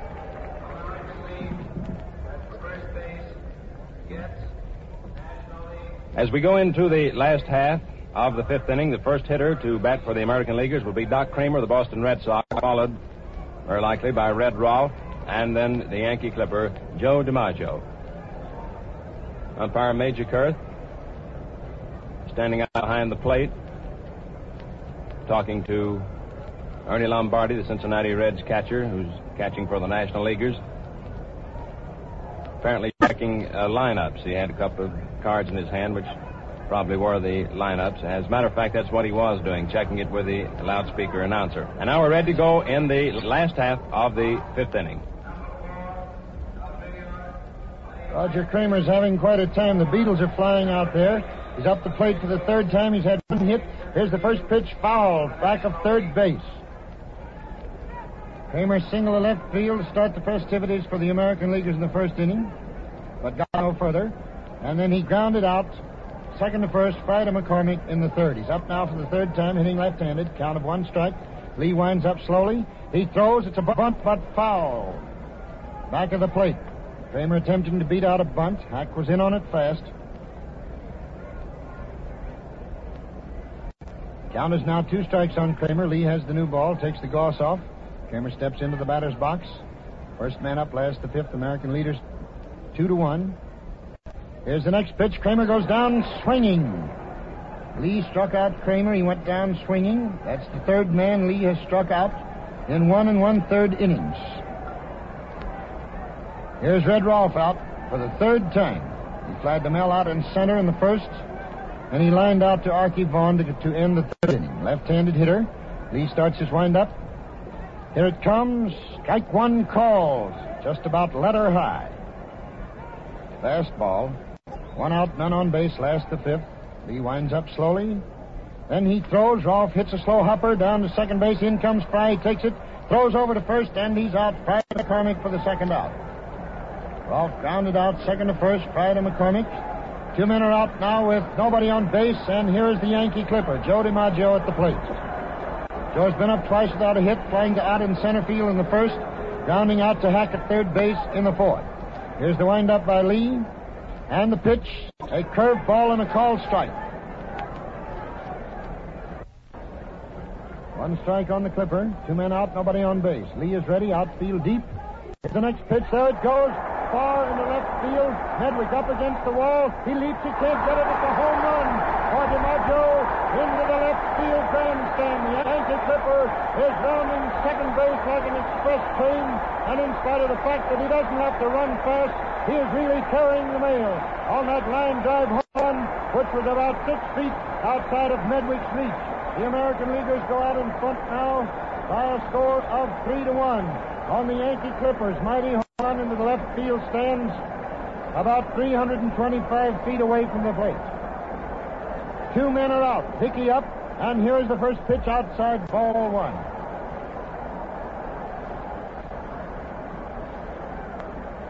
That's the third run charged to Lee. Derringer was charged with none. Next to Dickey is down the middle for a called strike, and it's one and one on Bill Dickey from Little Rock, Arkansas. He popped out to Vaughan in the first, and he walked in the fourth. Lee winds up slowly, throws to Dickey a fastball, hit down the line to McCormick, who takes it. There's a race for the bag, and he beats Dickey, and the side is retired as Dickey grounds to McCormick unassisted. Summary in this inning for the American Leaguers, one run. It was by Joe DiMaggio, that home run into the left field stands. One hit. Whereas nobody left, score at the end of five innings. The American Leaguers three, the National Leaguers one. And the crowd out here got a terrific boot out of Joe DiMaggio's home run blast into the left field stands. The first real display of that vaunted American League power that we've seen so far this afternoon. And that blow put the, Yan- the American Leaguers ahead three to one. We keep saying Yankees every once in a while. American League lineup is so dotted with American Leaguers. As a matter of fact, there's been quite a lot of talk going around all over the country, from coast to coast, about the World Series preview angle to this All Star game. As the ball game got underway, we had five Cincinnati Red players in the lineup and six Yankees. Derringer and Ruffing, when they went out of the game, left it with four Cincinnati players and five Yankees. Of course, as you know, the Yankees are overwhelming favorites to capture the American League pennant and go into the World Series to face the Cincinnati Reds because they are the choice of most folks to win the National League pennant. And so, with so many of the players from each side in the ball game, we do get that bit of World Series atmosphere from it. And now we're ready to go into the first half of the inning. The American League leading the National League three to one. And here is France Laux. Frank McCormick is the first man up for the National Leaguers. The Cincinnati first base. He's been up there twice, hasn't any hits so far. Bats right-handed. Tommy Bridges winding up. Here's the first pitch and a ground ball going down to second base. Gordon after it. He scoops it up. There's a throw out at first. Gordon to Greenberg for the initial out. McCormick grounded out on the first pitch. One down, and that brings up Ernie Lombardi, the Cincinnati catcher. Lombardi bats right-handed. He's had one hit out of two trips, getting a single in the second inning, and was out on a fly ball to Flash Gordon, who went back in short right to make the catch in the third. Bats right-handed with Joe Medwick of St. Louis on deck. Bridges starts his windup. Here's the pitch. And there's a drive going out to left center for a hit. And Lombardi is on first base with his second hit of the ball game. Lombardi gets a line single out to left center.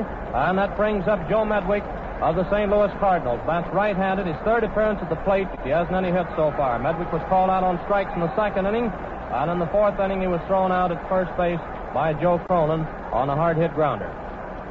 One man down, Lombardi on first base, Medwick batting, Mel Ott on deck. The first half of the sixth, the American Leaguers leading the National Leaguers by a score of three to one. Bridges steps in on the mound, getting a signal. Here's his pitch, outside, ball one. One ball is the count on Medwick. That's the first hit off of Tommy Bridges since he went into the game. Lombardi on first base. Bridges steps in on the mound again. He's all set for the next pitch. Here it comes. And a ground ball. Go down to short. Cronin is after it. He juggles it. And both runners are safe. Both runners are safe. It's an error for Joe Cronin. Lombardi down on second. Medwick on first base. Mel Ott is up. That's the first error for the American Leaguers. And both errors have been charged up to the respective shortstops. Mel Ott is up, getting a big hand as he steps up to the plate, and Hank Greenberg walks into the mound to talk with Tommy Bridges. Runners on first and second, one man down. Mel Ott batting with Arky Vaughan on deck. Mel Ott hasn't any hits so far. He was out on a fly ball to right field in the second inning, and he was out on a pop fly to Dickey to the left of the plate, about halfway down to third in the fourth inning. Mel Ott is batting. Medwick on first, Lombardi down on second. Bridges steps in on the mound. He glances down at second base. Here's the pitch and a ground ball going out to right field for a hit. Gordon knocks it down, but he couldn't make a play on it. It's a hit, and the bases are loaded. Lombardi moves over to third. Medwick down on second. Mel Mellott on first base, and Arky Vaughan is up. Arky Vaughan is the batter. Pittsburgh shortstop, bats left-handed. He's been on both times. Had a single in the third inning, and he walked in the fourth. And now Art Fletcher is coming out to the plate to talk with umpire Major Kurth. A little conference on out at the mound. And it looks like that might be all for Tommy Bridges here. We'll see in just a moment. That's all for Tommy Bridges. He's going out of the ball game. The base is loaded. He hadn't allowed a hit until this inning. And two hits and a walk have gotten him in trouble here. Here's a man coming out of the bullpen. We can't tell exactly who it is, but it looks like the walk of Bob Feller coming in. I believe it's Bob Feller. Bob Feller coming in of the Cleveland Indians. Young Bob Feller coming in of the Cleveland Indians. Feller's record during the current campaign is 14 wins against three losses. A right-hander, and he has plenty of stuff when he's right. First man to face him will be Arky Vaughan, the Pittsburgh shortstop, who had a single in the third inning and walked in the fourth inning. Feller hasn't reached the mound as yet. We'll have the customary warm-up pitches. Joe Cronin and all of the American League infield are in there waiting to talk with him. Bill Dickey goes out to have a little conference with Feller before they start their warm up. And he's talking there now with Dickey. And in just a moment, Dickey will be strolling back here to the plate and take his warm up tosses. Here comes Dickey now, but instead of strolling, he's trotting back there. Bob Feller, of the Cleveland Indians, is now the pitcher for the American Leaguers, the third man to be in there for the American Leaguers in the ball game. Is a right-hander taking his warm-up tosses. The bases are loaded. There's one man down. Arky Vaughan will be the batter when the play is resumed. And the American Leaguers are leading the National Leaguers by a score of three to one in a game that's been plenty exciting here so far. First one side taking the lead, and the other side taking the lead. Bridges was the first man to go out of the game before finishing his third inning. Walked one man. That's the only man that had reached first base up until this inning. And after getting the first man out, McCormick on a ground ball, then Lombardi came through with his second single, and then Cronin made an error on Medwick's grounder, hard grounder, and then Mel Ott, the New York Giants right fielder, came through with a hit, and the bases are loaded. Flash Gordon made a great stop on that ball of uh. As a matter of fact, he didn't have any chance to make a play on the ball, but he was mighty lucky. Showed plenty in getting over there and knocking it down and holding Lombardi at third instead of letting him score. We're all set to go now. Feller is through taking his warm-up pitches. The bases are loaded, and Arky Vaughan is the batter. Lombardi on third, Medwick on second, Mel Ott on first, Arky Vaughan batting. Redroth goes in to say a few last words to Bobby Feller before he starts. Everyone's in position now. We're all set to go. Feller steps in on the mound to get his signal from Bill Dickey. Arky Vaughan batting, bats left-handed. Feller's in on the mound. He starts his wind up for the pitch. Here it is. And there's a hot ground ball down to short. Second. Gordon to Cronin to Greenberg for a double play. Arky Vaughan hit into a double play. Gordon to Cronin to Greenberg, returning the side. The results there in the first half of the sixth inning show no runs, two hits, and one error, which was charged up to Cronin. And the score as we go into the last half of the sixth inning still reach American Leaguers three, National Leaguers one. What drama was packed into that very fleeting few seconds that just elapsed? With the American Leaguers' lead endangered by the National Leaguers, who had the bases loaded, only one out, Tommy Bridges was removed from the ball game by manager Joe McCarthy, despite the fact that Tommy had pitched excellent ball. Joe Cronin's unfortunate error on Medwick's drive down to him. It was a perfect double play ball, put Bridges in a hole, and then when Arky Vaughan, or rather Mel Ott, singled off Joe Gordon's glove, it put the National League, the National Leaguers in an excellent position to tie up this ball game or possibly go ahead. When in comes from the bullpen Bob Feller, that young speedball wizard from the Cleveland Indians. After the tenseness of the situation had existed while Bridges left the game and Feller came in, took his warm-up pitches, and then they got all set to go. Dickey flashing the sign to Feller with Arky Vaughan, a dangerous man up there at the bat, a left-hander. The bases loaded, and on one pitch, a double play ball to retire the side. That was real drama, the most exciting few moments of this ball game so far this afternoon. So as we go in the last half of the sixth inning, the American Leaguers hold their lead three, two, one. Hank Greenberg of Detroit will be the first man up for the American Leaguers here in the last half of the sixth inning. He's had one hit out of two trips, getting a single in the fourth inning. He also scored a run that inning. He'll be followed by Joe Cronin and George Selkirk. Bill Lee is rubbing that ball up a little. It's the last half of the sixth inning. The American Leaguers leading by a score of three to one. Greenberg bats right-handed. Bill Lee gets his signal from Lombardi. He's winding up, and here's the initial pitch outside and low. Ball one. One ball is the count. One ball is the count on Hank Greenberg. Lee goes into his windup. Here's the next pitch, and it's strike one. He swung at it. One and one. One ball, one strike. The last half of the sixth inning.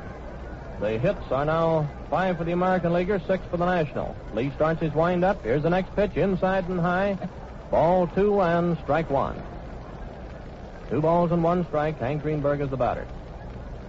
Lee gets his signal again. He's winding up for the next pitch. Here it comes. And it's ball three, inside and high, making the count read three and one on Hank Greenberg. Three balls, one strike. Steps in on the mound, winding up for the pitch. Three and one. Strike two called. Three and two. This is the one that tells the story. Or at least should. The count three and two on Hank Greenberg, the first batter. Lee goes into his windup. And here's the next pitch inside and high. And Greenberg gets free transportation. That brings up Joe Cronin, the Boston Red Sox shortstop. Cronin has had one hit out of two trips, getting a single in the second inning, struck out in the fourth inning. That's right-handed. He'll be followed by George Selkirk. Nobody down as yet. The last half of the sixth. Lee goes into his stretch, getting set for the first pitch here to Cronin. Here it comes. On a ground ball. Down to Frey. Frey juggles it, but he recovers, makes the play to first base. Frey to McCormick for the out. Greenberg moving down to second. He had a double play ball on that one, but he juggled the ball momentarily, enough to let Greenberg get down. And he had to toss Cronin out at first base. One away, and George Selkirk is the batter. Bats left-handed. He's had one hit out of two trips, getting a single in the fourth inning. Greenberg on second, one man down. And it looks like Selkirk will be purposely passed. That's what it is. Selkirk is being purposely passed to get a chance at a double play. Ball one wide, ball two wide. Ball three wide. Selkirk is being purposely passed. Here's the next one, ball four wide. Runners on first and second, both men getting on. Result of walks. And Joe Gordon, the Yankee second baseman, is the batter. Gordon was out on a fly ball his first trip to the in the second inning to Mel Ott, who was playing center field at that time.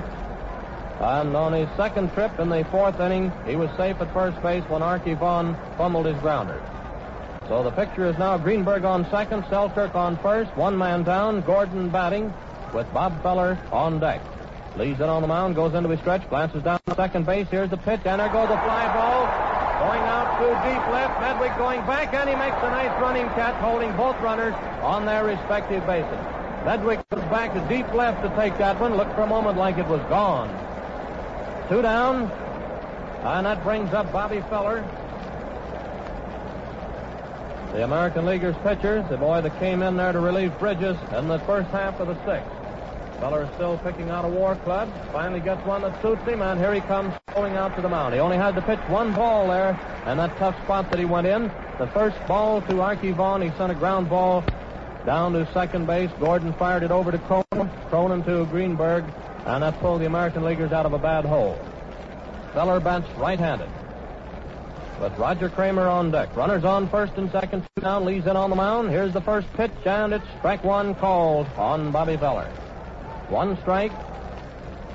Selkirk on first base. Greenberg on second. Two away. Into the stretch again. He's all set. Here's the pitch, and it's strike two. He swung at that one. Two strikes on Bobby Feller. This is the last half of the sixth. The American Leaguers lead by a score of three to one. Into his stretch again. Glances down at second base. Two strikes is the count. Here's the next pitch, and it's strike three. Feller down swinging for the third out, retiring the side. The results there in the last half of the sixth inning show no runs, no hits, and no, no errors.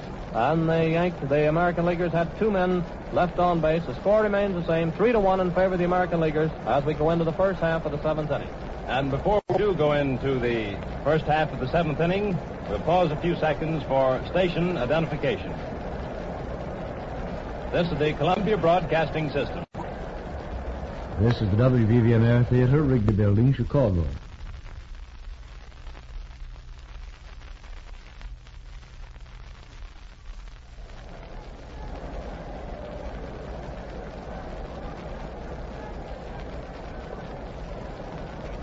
Back again at Yankee Stadium.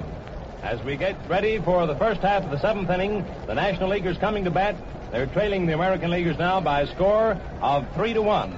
Bob Feller on the mound now, pitching for the American Leaguers, having relieved Tommy Bridges in the last of the sixth inning with one man out, pitching one ball, which was a double play ball to retire the side when the bases were loaded.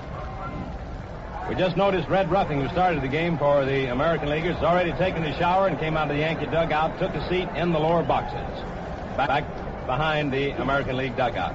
We're ready to go now, the first half of the seventh inning, and here is Arch McDonald. In the first half of the seventh inning, Babe Phelps, catcher for the Brooklyn Dodgers, is batting for lead. He's a left-handed hitter batting 287. Feller starts his windup. Here's the first pitch, low, ball one and plenty fast. On Phelps, batting for Big Bill Lee, who worked three innings.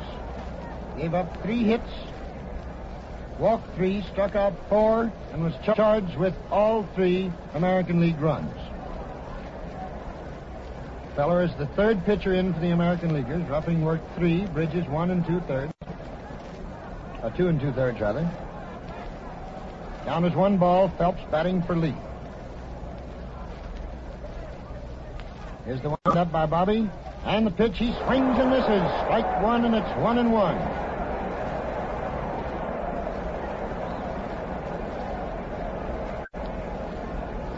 One and one the count, and the crowd is talking about this speed ball of Bobby Feller. Folks in Van Meter, Iowa, are certainly pulling for the kid. Here's a long wind up the pitch, and it's inside. Phelps started to go around, but changed his mind. The ball was too close.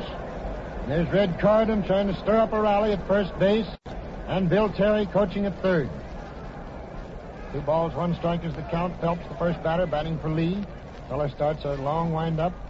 Here's the next pitch. There's a hard hit ball down to Gordon on two hops. Gordon over to Greenberg, and he's out. Phelps out second to first. Gordon to Greenberg. Phelps was batting for Big Bill Lee.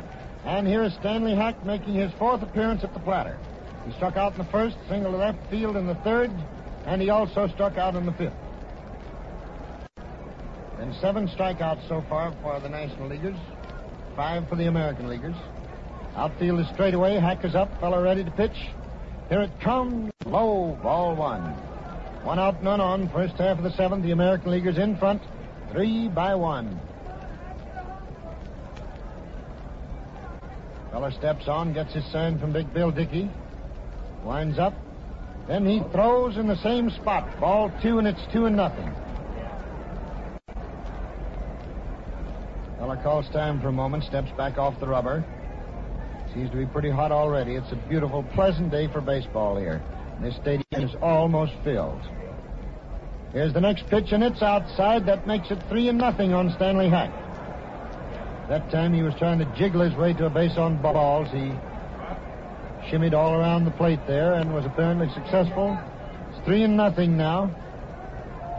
One man out. Up there, seventh inning. Here's the next pitch, way outside, ball four, and Hack walks.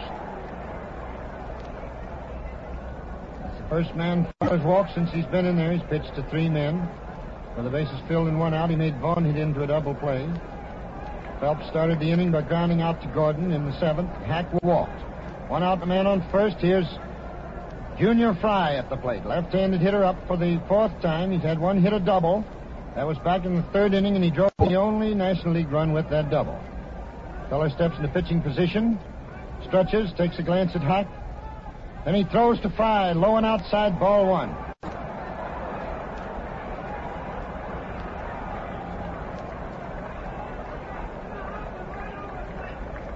Feller has his back to the stands now.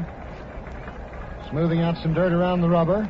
Corriden and Terry, the coaches at first and third, are making a lot of noise, trying to stir up a rally. Frey steps into the plate. Hack takes a short lead off first, one out. Then he pitches right down the middle for a called strike. Just a fast ball straight away. It's one and one. He was aiming that one with Dickey's big mitt as a target. Now Bill squats on his haunches and back of the plate. Frey squares away. Bob Feller steps on and Stanley Hack takes a short lead off first. There's the stretch, a glance at first. And the pitch, Steve, right two, called in the same spot. It was a half speed ball that Feller let him have that time. It's now two strikes and one ball. Hack is on first base, one out. First half of the seventh inning, the American Leaguers leading three to one. This is the seventh All-Star game at the Yankee Stadium in New York. Feller is ready, stretches, glances at Hack. Then he throws, and there's a hard hit ball out to short right field. In comes Cramer. It's high, he's under it, and he has it for the out. Frey flying to Cramer in right field. That jogs back to first. Two men are out now, and here is Terry Moore of the St. Louis Cardinals up for the first game. First time in this game. He replaced Ival Goodman, who was injured and taken out of the ballgame. Moore batting 283, outfielder for the Cardinals. Right-handed hitter with Hack on first and two men away first half of the seventh. Terry steps on. Feller is ready. Here's the pitch, and he hits a high fly ball with Red Rolfe and Cronin out there under it. Rolfe calls for it, and he takes it on the grass, and the side is retired as Terry Moore pops to Red Rolfe on the grass around shortstop. Side retired in this inning, no runs, no hits, no errors, one left. Score at the end of the first half of the seventh remains the American Leaguers three, National Leaguers one. Art, you were just explaining that Ival Goodman was taken out of the ball game because he was injured. We just received word, though not official, that Goodman has been taken to St. Vincent's Hospital here in New York City, and it's believed that he suffered a broken collarbone. It happened in the fourth inning. The American Leaguers had two men on base when Twinkle Toes Selkirk hit a line drive into right field. Goodman came tearing in fast, tried to make a diving shoestring catch of the ball, turned a somersault as he dove for it, but as he came up, the ball was behind him. And it was on that play that he was injured and removed from the game. And now, as we come into the last half of the seventh inning, of the American Leaguers at bat,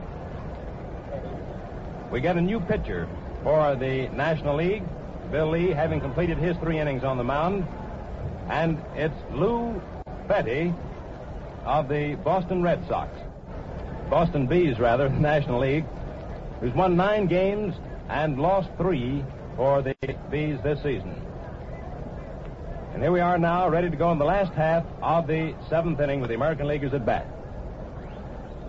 Again, it's Doc Cramer leading off. He's up for his fourth time. He's had one hit.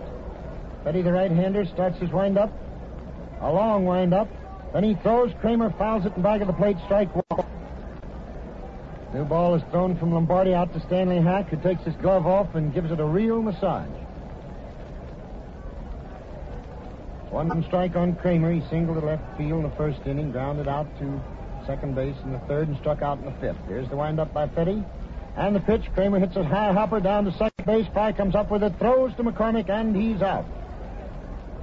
First man up in the seventh inning for the American Leaguers. Cramer grounds out second to first prior to McCormick.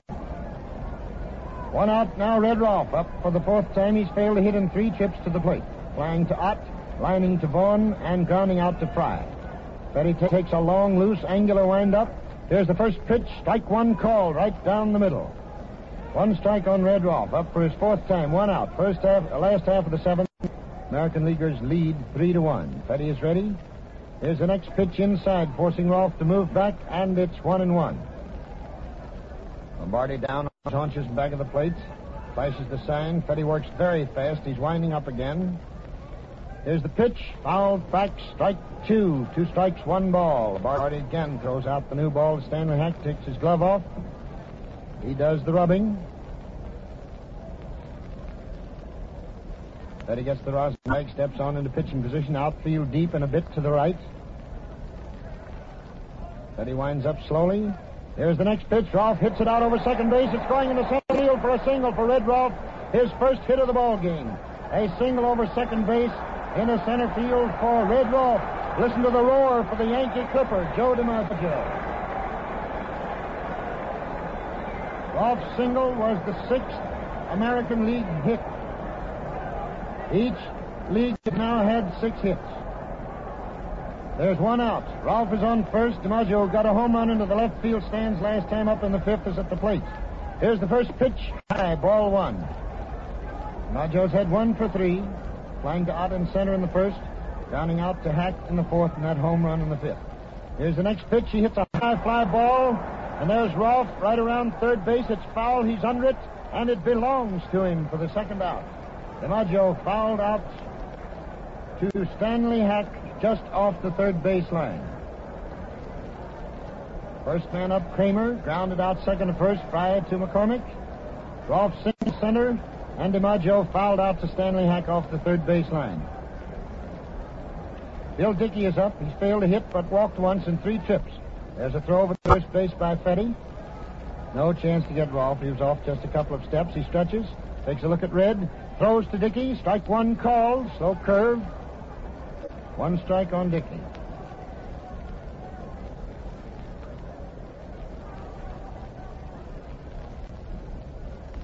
Outfield putting Dickey straight away. The stretch, throw to first base, no so. Rolfe is back easily. McCormick throws it in. Again, Fette throws over. The ball almost got by McCormick this time, but he finally speared it. Rolfe again takes a fairly good lead, and time is called as Dickey steps out. Now Magerkurth moves back into position. Fette is ready. Here's the pitch way outside. Count is now one and one. Then he gets the rosin bag. He's working a little faster than any other pitcher that's been in there except Feller. Looks at first, throws to Dickey, outside again, and it's two balls and one strike.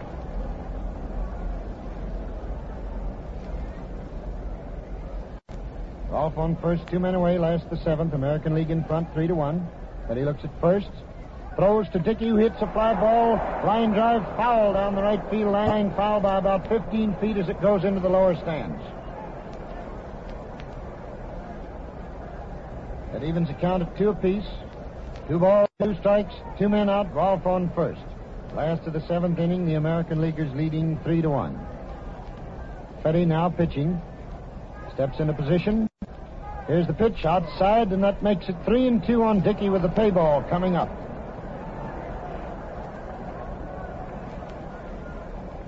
Three balls and two strikes. Fette steps on. Lombardi flashes the sign. Fette looks at first. Here's the pitch. There goes Rolfe. There goes a slow hit ball. It's hit down to McCormick. He throws over to Fette. He covers first, and the side is retired. Dickey grounding out McCormick to Fette, who covered first. In this inning, it's no runs, one hit, no errors, and one left. Score at the end of seven innings remains the American Leaguers three, the National Leaguers one. We pause for station identification at this point. This is the Columbia Broadcasting System. This is the WBBM Air Theater, Wrigley Building, Chicago.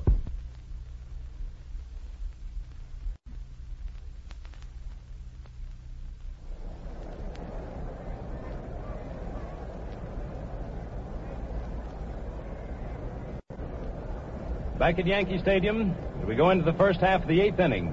American Leaguers out in front, three, two, one. Bob Feller out on the mound for the American Leaguers, having relieved Tommy Bridges in the last of the sixth inning. Bridges, by the way, pitched two and two thirds innings, allowed two hits, walked one, and struck out three. Two and one third innings, rather. Feller having pitched one ball as he relieved Bridges, and a double play resulted. The two and one third innings. Bill Lee pitched three innings, allowed three hits, walked three, struck out four, and three runs were scored while he was in the box. Lou Fette now pitching for the National Leaguers. And now we're ready to go in the first half, the eighth inning, the National Leaguers at bat, and here is France Laux. Frank McCormick of Cincinnati is the first batter. Here's the pitch, and it's strike one. This is McCormick's fourth appearance at the plate. He hasn't any hits so far in this ball game. Feller steps in on the mound to get his signal again from Bill Dickey. Lombardi on deck. McCormick the batter, one strike is the count. Feller starts his wind up. Here's the pitch, and there's a fly ball. Going out too short. Cronin moves over, and he takes it for the out. McCormick out on a fly ball to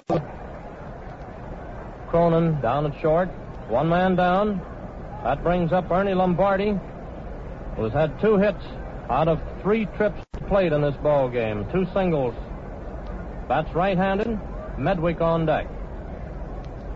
Lombardi batting. American Leaguers still leading by a score of three to one. It's the first half of the eighth inning. Feller gets his signal, goes into his windup, and here's the initial pitch to Lombardi inside. Ball one. One ball is the count with one man down. First half of the eighth. Feller steps in on the mound to get his signal.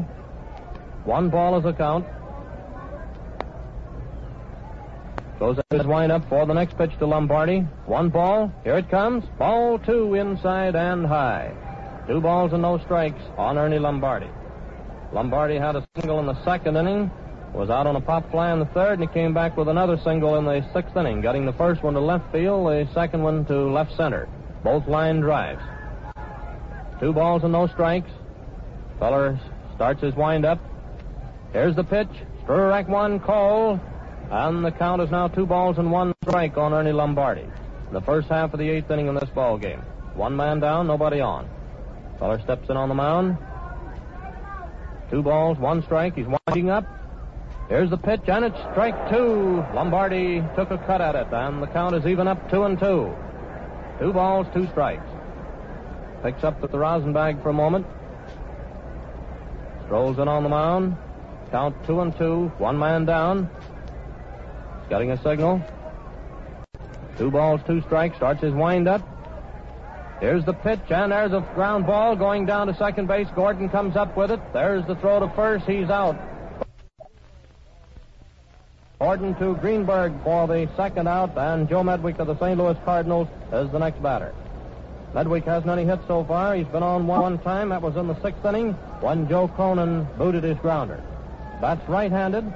Mel Ott on deck. First half of the eighth, two down, nobody on. The American Leaguers leading by a score of three to one. Feller steps in on the mound, getting a signal, starts his windup for the initial pitch here to Medwick. Here's the pitch. Strike one, call. One strike is the count. Joe Medwick, the batter. Two teams are tied up on having six apiece. He's winding up, and here's the next pitch inside. Ball, one and one. One ball, one strike. And again, Feller goes back to the, rosin bag. Throws in on the mound, getting a signal now from Dickey with the count one and one on Medwick, two down. The first half of the eighth inning goes into his wind. And here's the pitch, and it's strike two. Medwick swung at it. Feller seems to have that fast one really zipping in there this afternoon. Two strikes and one ball. Then on the mound. Two strikes, one ball, two down. Starts the old wind up. Here's the pitch. And there's a drive going out toward right field. Gordon makes a beautiful one-handed stab on that one. There's the most sensational play of the ball game so far. It looked like it was labeled for a double. And Gordon, racing at top speed, leaped and speared that ball and had to go about 15 feet to keep from falling. He was stumbling all the way. A beautiful play. The results there in the first half of the eighth show no runs, no hits, no errors. The score going into the last half of the eighth inning remain American Leaguers three, National Leaguers one. You can see ball games for the rest of your life and perhaps never see a catch like that one that Joe Gordon just made.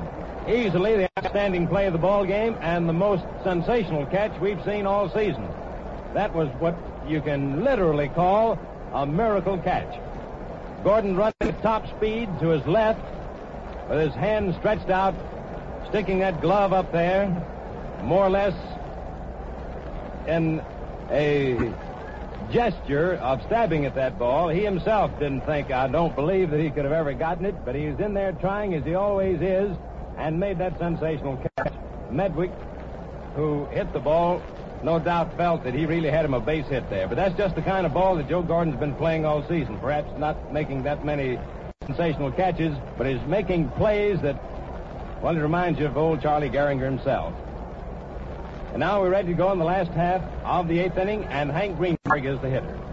Greenberg, Cronin, and Selkirk, the first three batters here in the last half of the eighth. Fette starts his windup. Here's the pitch, and it's strike one call.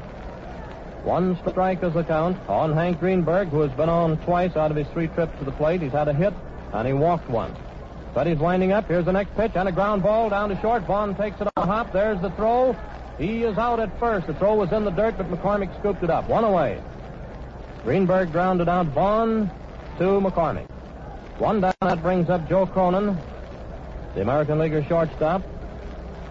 Cronin has been there up the plate three times, had a single in the second inning, struck out in the fourth, uh, and was thrown out by Linus Frey in the sixth inning. Bats right-handed, George Selkirk on deck. In the last half of the eighth in this ball game. And the most thrilling play so far has been by Flash Gordon. Fette steps in on the mound, starts his wind-up. Here's the initial pitch to Gordon, or rather to Cronin, and it's strike one call. One strike is the count on Joe Cronin, one man down, the last half of the eighth inning. Fette's winding up. Strike two, another one called. Two strikes on Cronin. Fette picks up the rosin bag and steps in on the mound. He got his signal from Lombardi. One man down and two strikes on Cronin. He starts his windup. Here's the pitch, wide outside. Plenty wide on that one. The count is now two strikes and one ball. Two strikes, one ball, one man down, nobody on. Goes to his windup. Here's the pitch, and there's a line drive down to Arky Vaughan at short for the second out. Cronin lined out to Vaughn at short. And George Selkirk, the Yankee left fielder, is the batter. He's had one hit out of two official trips to the plate besides a base on ball. He was purposely passed in the sixth inning. Joe Gordon on deck. Two down, Selkirk the batter. Fette goes into his windup. Here's the first pitch. Inside, ball one. Sort of floated that one up there, but the pitch was inside. One ball is a count, two down. Fette starts his windup. And here's the next pitch outside, plenty wide. Ball two. Two balls and no strikes on Selkirk with two down and nobody on. The last half of the eighth inning, the American League is leading by a score of three to one. Picks up the rosin bag for the moment.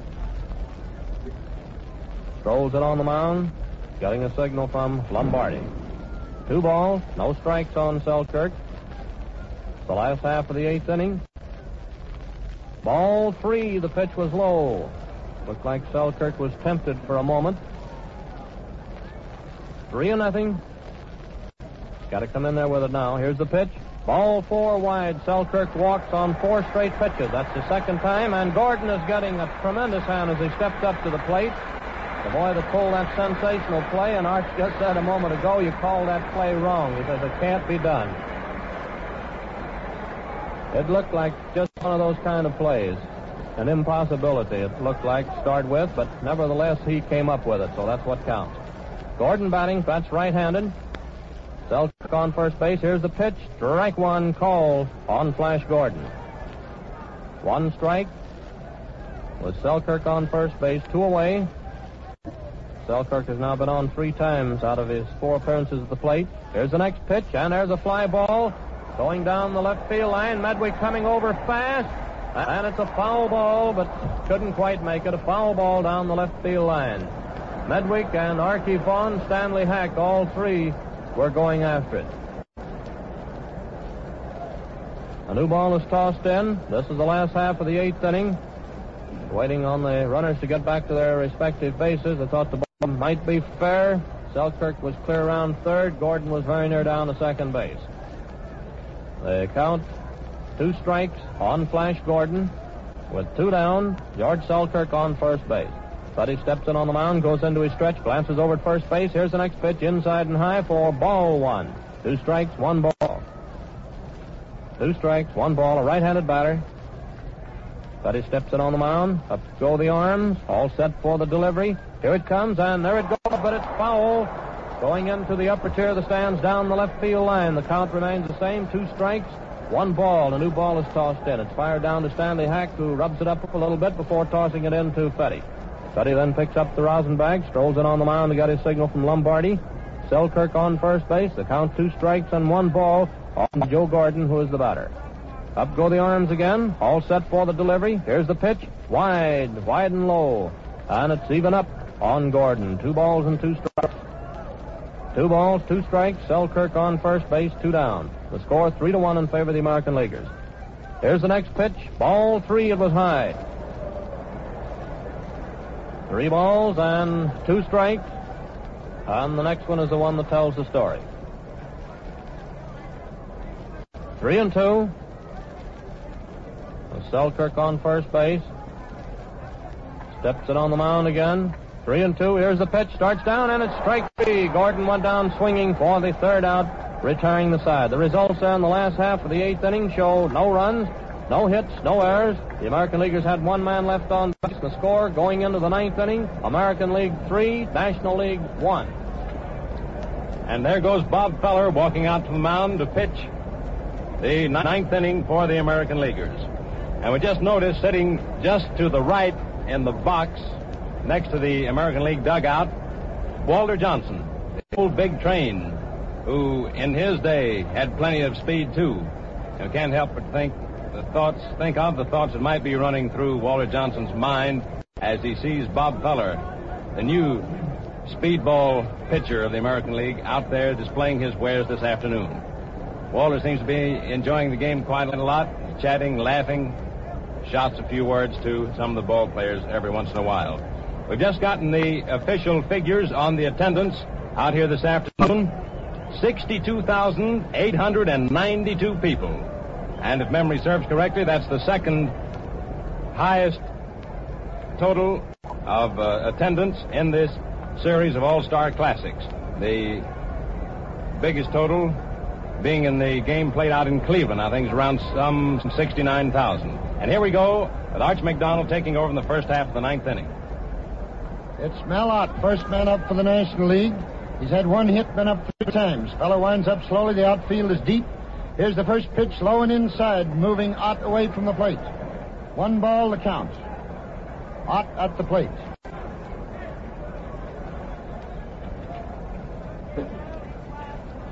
Feller winds up. Here it comes, low and inside again. It's two and nothing on Ott, two balls.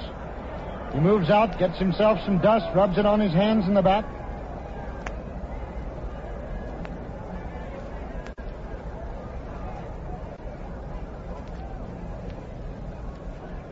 Ott squares away. He's guarding that plate closely now, trying to get a walk. Here's the next pitch right down the middle for a called strike, and it's two and one. The American League outfield is playing out very deep and just a bit to the right. Count two balls, one strike. American Leaguers in front, three to one. National Leaguers have to stir up two runs if this game is to continue beyond this half inning. Feller winds up. Then he throws to Ott, who fouls the ball back beneath our broadcasting booth to make it 2-2. Again, Ott calls time and steps out. Feller gets a little rosin, takes off his glove, and is rubbing up the new ball. Arky Vaughan is on deck, and then, will, of course, will be a pinch hitter. Feller winds up slowly. Here it comes, and Ott hits one in the center field. DiMaggio's coming in. He can't get it. It's a base hit for Mel Ott. His second hit of the afternoon. Hit of the afternoon for Mel Ott and the first hit off Bob Feller. Ott and Lombardi are the only two men in either lineup who have had more than one base hit. Ott is on first now, and Arky Vaughan squares away for the fourth time. He's had one for two officially. Single off Cronin's glove in the third. He walked in the fourth and hit into a double play in the sixth. One for two on the day. Ott is on first. Greenberg's not holding him on the bag. A little bit back for left-handed hitter. Pitch and it's fouled off to the left by Arky Vaughan. Out on first, nobody out. Ninth inning, National Leaguers at bat score three to one American Leaguers. Arky Vaughan, perennial favorite of the Pirates at the plate. Unorthodox left-handed batting stance is employed by Vaughan. Feller takes a pitch, gets a sign from Dickey, glances over over his shoulder at Captain Mel Ott. Then he throws high, ball one, and it's one and one on Vaughan. The American Leaguers have Two pitchers warming up in the bullpen. We can just barely see their heads from this point. Way out in the bullpen, more than 400 feet away from the plate. One and one on Ott. Crowd beginning to pick up the enthusiasm. Feller ready.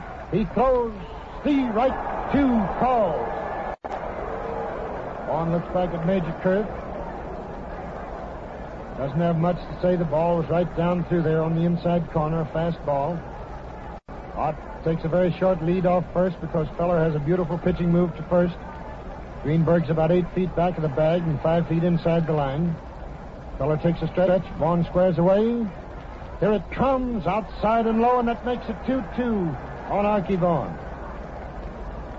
I see Johnny Mize of the Cardinals coming up as a pinch hitter next. And he's swinging three bats. Time for a moment. Feller's off the mound. Now he moves into pitching position. With a man on first, Mel Ott, who's single to start this inning. Nobody out. Vaughan squares away. He has to watch closely with this feller. Here's the pitch. There goes a long fly ball hit out in the deep center. Back goes the Yankee Clipper. DiMaggio is under it and he takes it. A line drive from Vaughan's bat to Joe DiMaggio in center field. One man is out. Slowly jogs back to first. And here comes the siege gun hitter of the St. Louis Cardinals, Long John Mize left-handed hitter. Mize batting for Fette. As Mize comes up, he brings a batting average for the season of 339 to the plate. He takes a look at those right field stands. A blow in there could tie it up. One man is out, Mel Ott on first. Mize batting for Fette. Feller stretches, looks at first, throws to who swings and misses.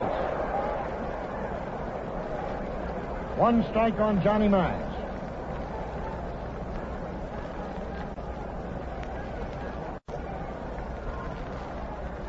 Mize squares away, hitting left-handed, out on first, one man away. Feller steps on, outfield deep. Here's the pitch. Mize swings and misses again. It's two strikes on Long John Mize. Feller goosing up those fastballs with the speed of a meteor. Two strikes. Mel Ott on first. Tying run at the plate. Score three to one American Leaguers, first half of the ninth inning.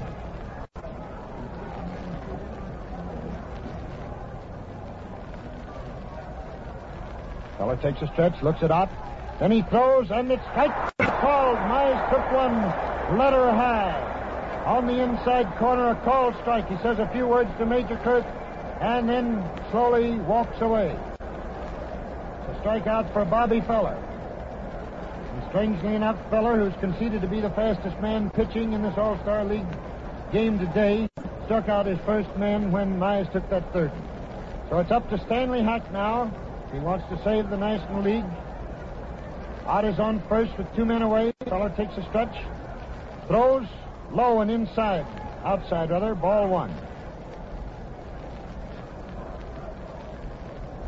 Hacked up now for his fifth time. He's had one single, struck out twice, and walked once. One for three on the day. Ott taking a very short lead off first base. Feller takes a stretch. Outfield straight away. Here's the pitch. Outside ball two, and it's two and nothing on Hack.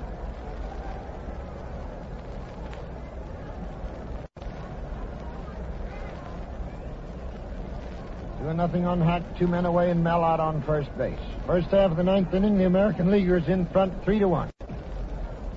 Hack, a left-handed hitter, up for his fifth time. One hit and three trips to the plate. Feller takes a stretch, glances over his shoulder Ott. Throws to Hack. Strike one called. Hack protests that strike. It's now two and one, two balls and one strike. Hack calls time, steps out of the batter's box. Gets a bit of dust up on his hands, comes up, moves out again. Corriden coaching at first, Terry at third, trying to work up a little rally here. Bob Feller steps into pitching position, glances it out on first, throws to Hack, and it's strike two called on the outside corner. That makes it 2 2, and again, Hack calls time, steps out, and addresses a few remarks to Magerkurth.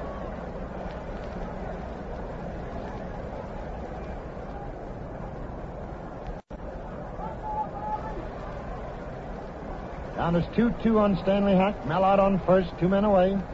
Ninth inning. Feller steps on, looks at first, throws to Hack, who fouls it back. And it's still 2-2 on Stanley Hack. Dickey throws out a new ball to Bob Feller, who slowly walks back to the mound, gets the rosin bag, glances over at Red Rolfe, who's encouraging him out there. Right now, it's American Leaguers four wins, National Leaguers two wins. We're in the ninth inning with two men out. The man on first, the American Leaguers lead three to one. Terry and Corriden are trying to work up a rally. Hack steps in at the plate. Feller toes the rubber, glances over his shoulder at Ott. Here's the pitch, and Hack hits a foul ball back of third base into the boxes. He's given Feller a battle. In baseball, no game is over until that last man is out. And so these fans, more than 62,000 of them, are remaining in the stands. Just a few, possibly a hundred people, are beginning to amble slowly to the exits here in the Yankee Stadium. Now Feller has the new ball. Rubs it, steps into pitching position. Ott takes a lead of about six feet off first. Greenberg way back. Here's the pitch, and it's low. Ball three on a very low curve, slow breaking. Below Hack's knees. It's three and two with the pay ball coming. Dickey down on his haunches and back of the plate. Feller off the mound, gets the rosin bag. Now he throws it down. Rubs his sleeve, steps into pitching position. Ott is on first. Two men away, three and two with the play ball coming. Feller stretches, glances at first. He throws, and it's strike three called. Hack took a third call strike. He protests vigorously to umpire George Magerkurth, but strike it is. The ball game is over, and in this inning, it's no runs. One hit, no errors, one left. The American Leaguers lead three to one. We'll be back in the summary in just a moment. This is the Columbia Broadcasting System. The WBBM Air Theater, Wrigley Building, Chicago.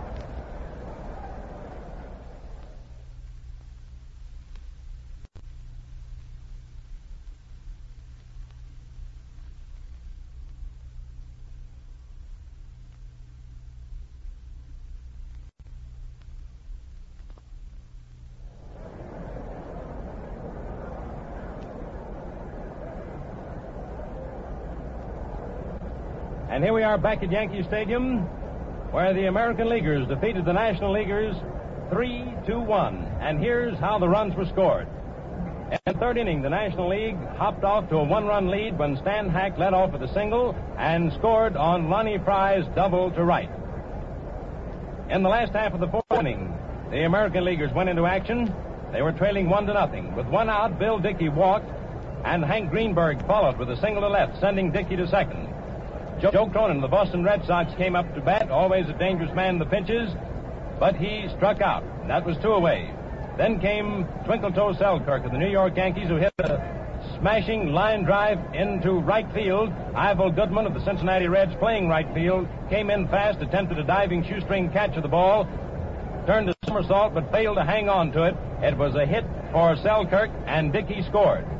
Then Joe Gordon of the Yankees came up, hit a ground ball to Arky Vaughan at short, who fumbled it, and he Gordon was safe at first, and Greenberg scored on the error, which put the American Leaguers in front two to one. In the last of the fifth inning, the final run of the ball game came when the Yankee Clipper, Joe DiMaggio, hit a home run into the left field stands. That made the score three to one at the end of the fifth inning, and that was all the scoring for the day. And so the American League has won the ball game three to one. The American League three runs, six hits, one error. The National League one run, seven hits, and one error. Red Ruffing was the starting pitcher for the American Leaguers. He worked three innings, allowed four hits, walked one, struck out four men, allowed one run.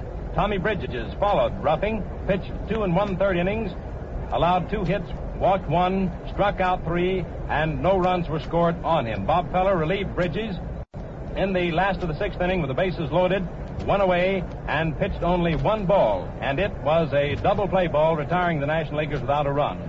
Feller continued to pitch the rest of the game, pitching three and two thirds innings.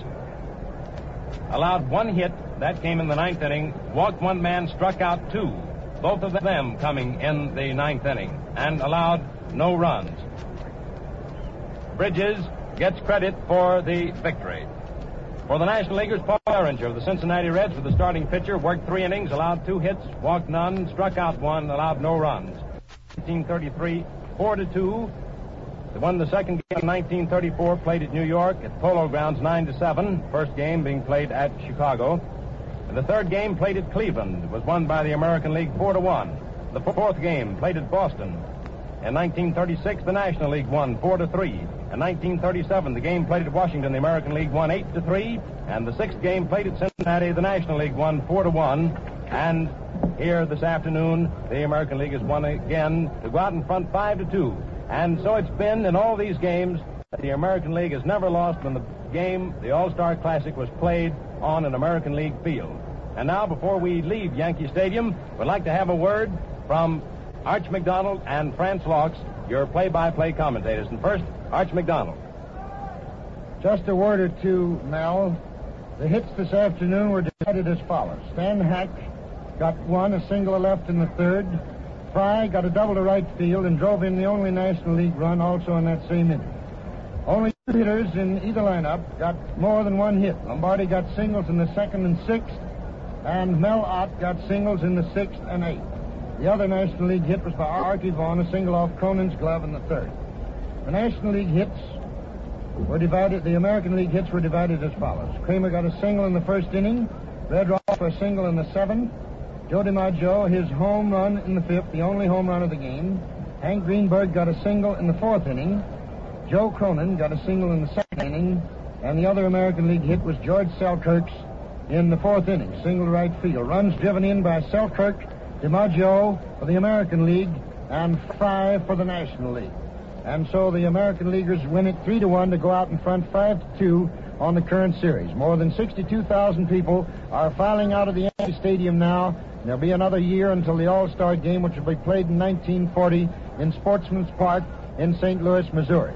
It's been a pleasure to work this ball game this afternoon. It's been a real great ball game between two great teams. And speaking of St. Louis, I want France Laux of KMOX in St. Louis to come on and give us some of his impressions of this seventh All-Star game. France?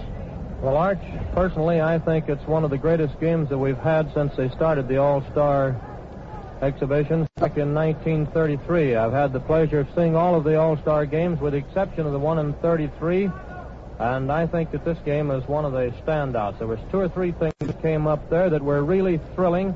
Naturally, a packed house always makes a game thrilling. And there in the sixth inning, when the National Leaguers had the bases loaded, and young Bobby Feller came in with only one man down and pitched one ball, which was a hard hit ball, but nevertheless it resulted in a double play and pulled the American Leaguers out of plenty of trouble. Incidentally, that play also gave Tommy Bridges credit for winning the ball game because he was the man that was in there at the time and had to be relieved by Feller. He hadn't allowed a hit up until that inning. Two hits and an error by Cronin put him in a jam with the bases loaded, but Feller took care of the situation very nicely. The other outstanding play, in my estimation, was in the eighth inning when Medwick sent that line drive headed for right field, and Flash Gordon came up with one of the prettiest catches that you can see anywhere. It's those kind that you hear about but seldom see. All in all, it was a great ball game, and I think that everyone that witnessed this game this afternoon is satisfied.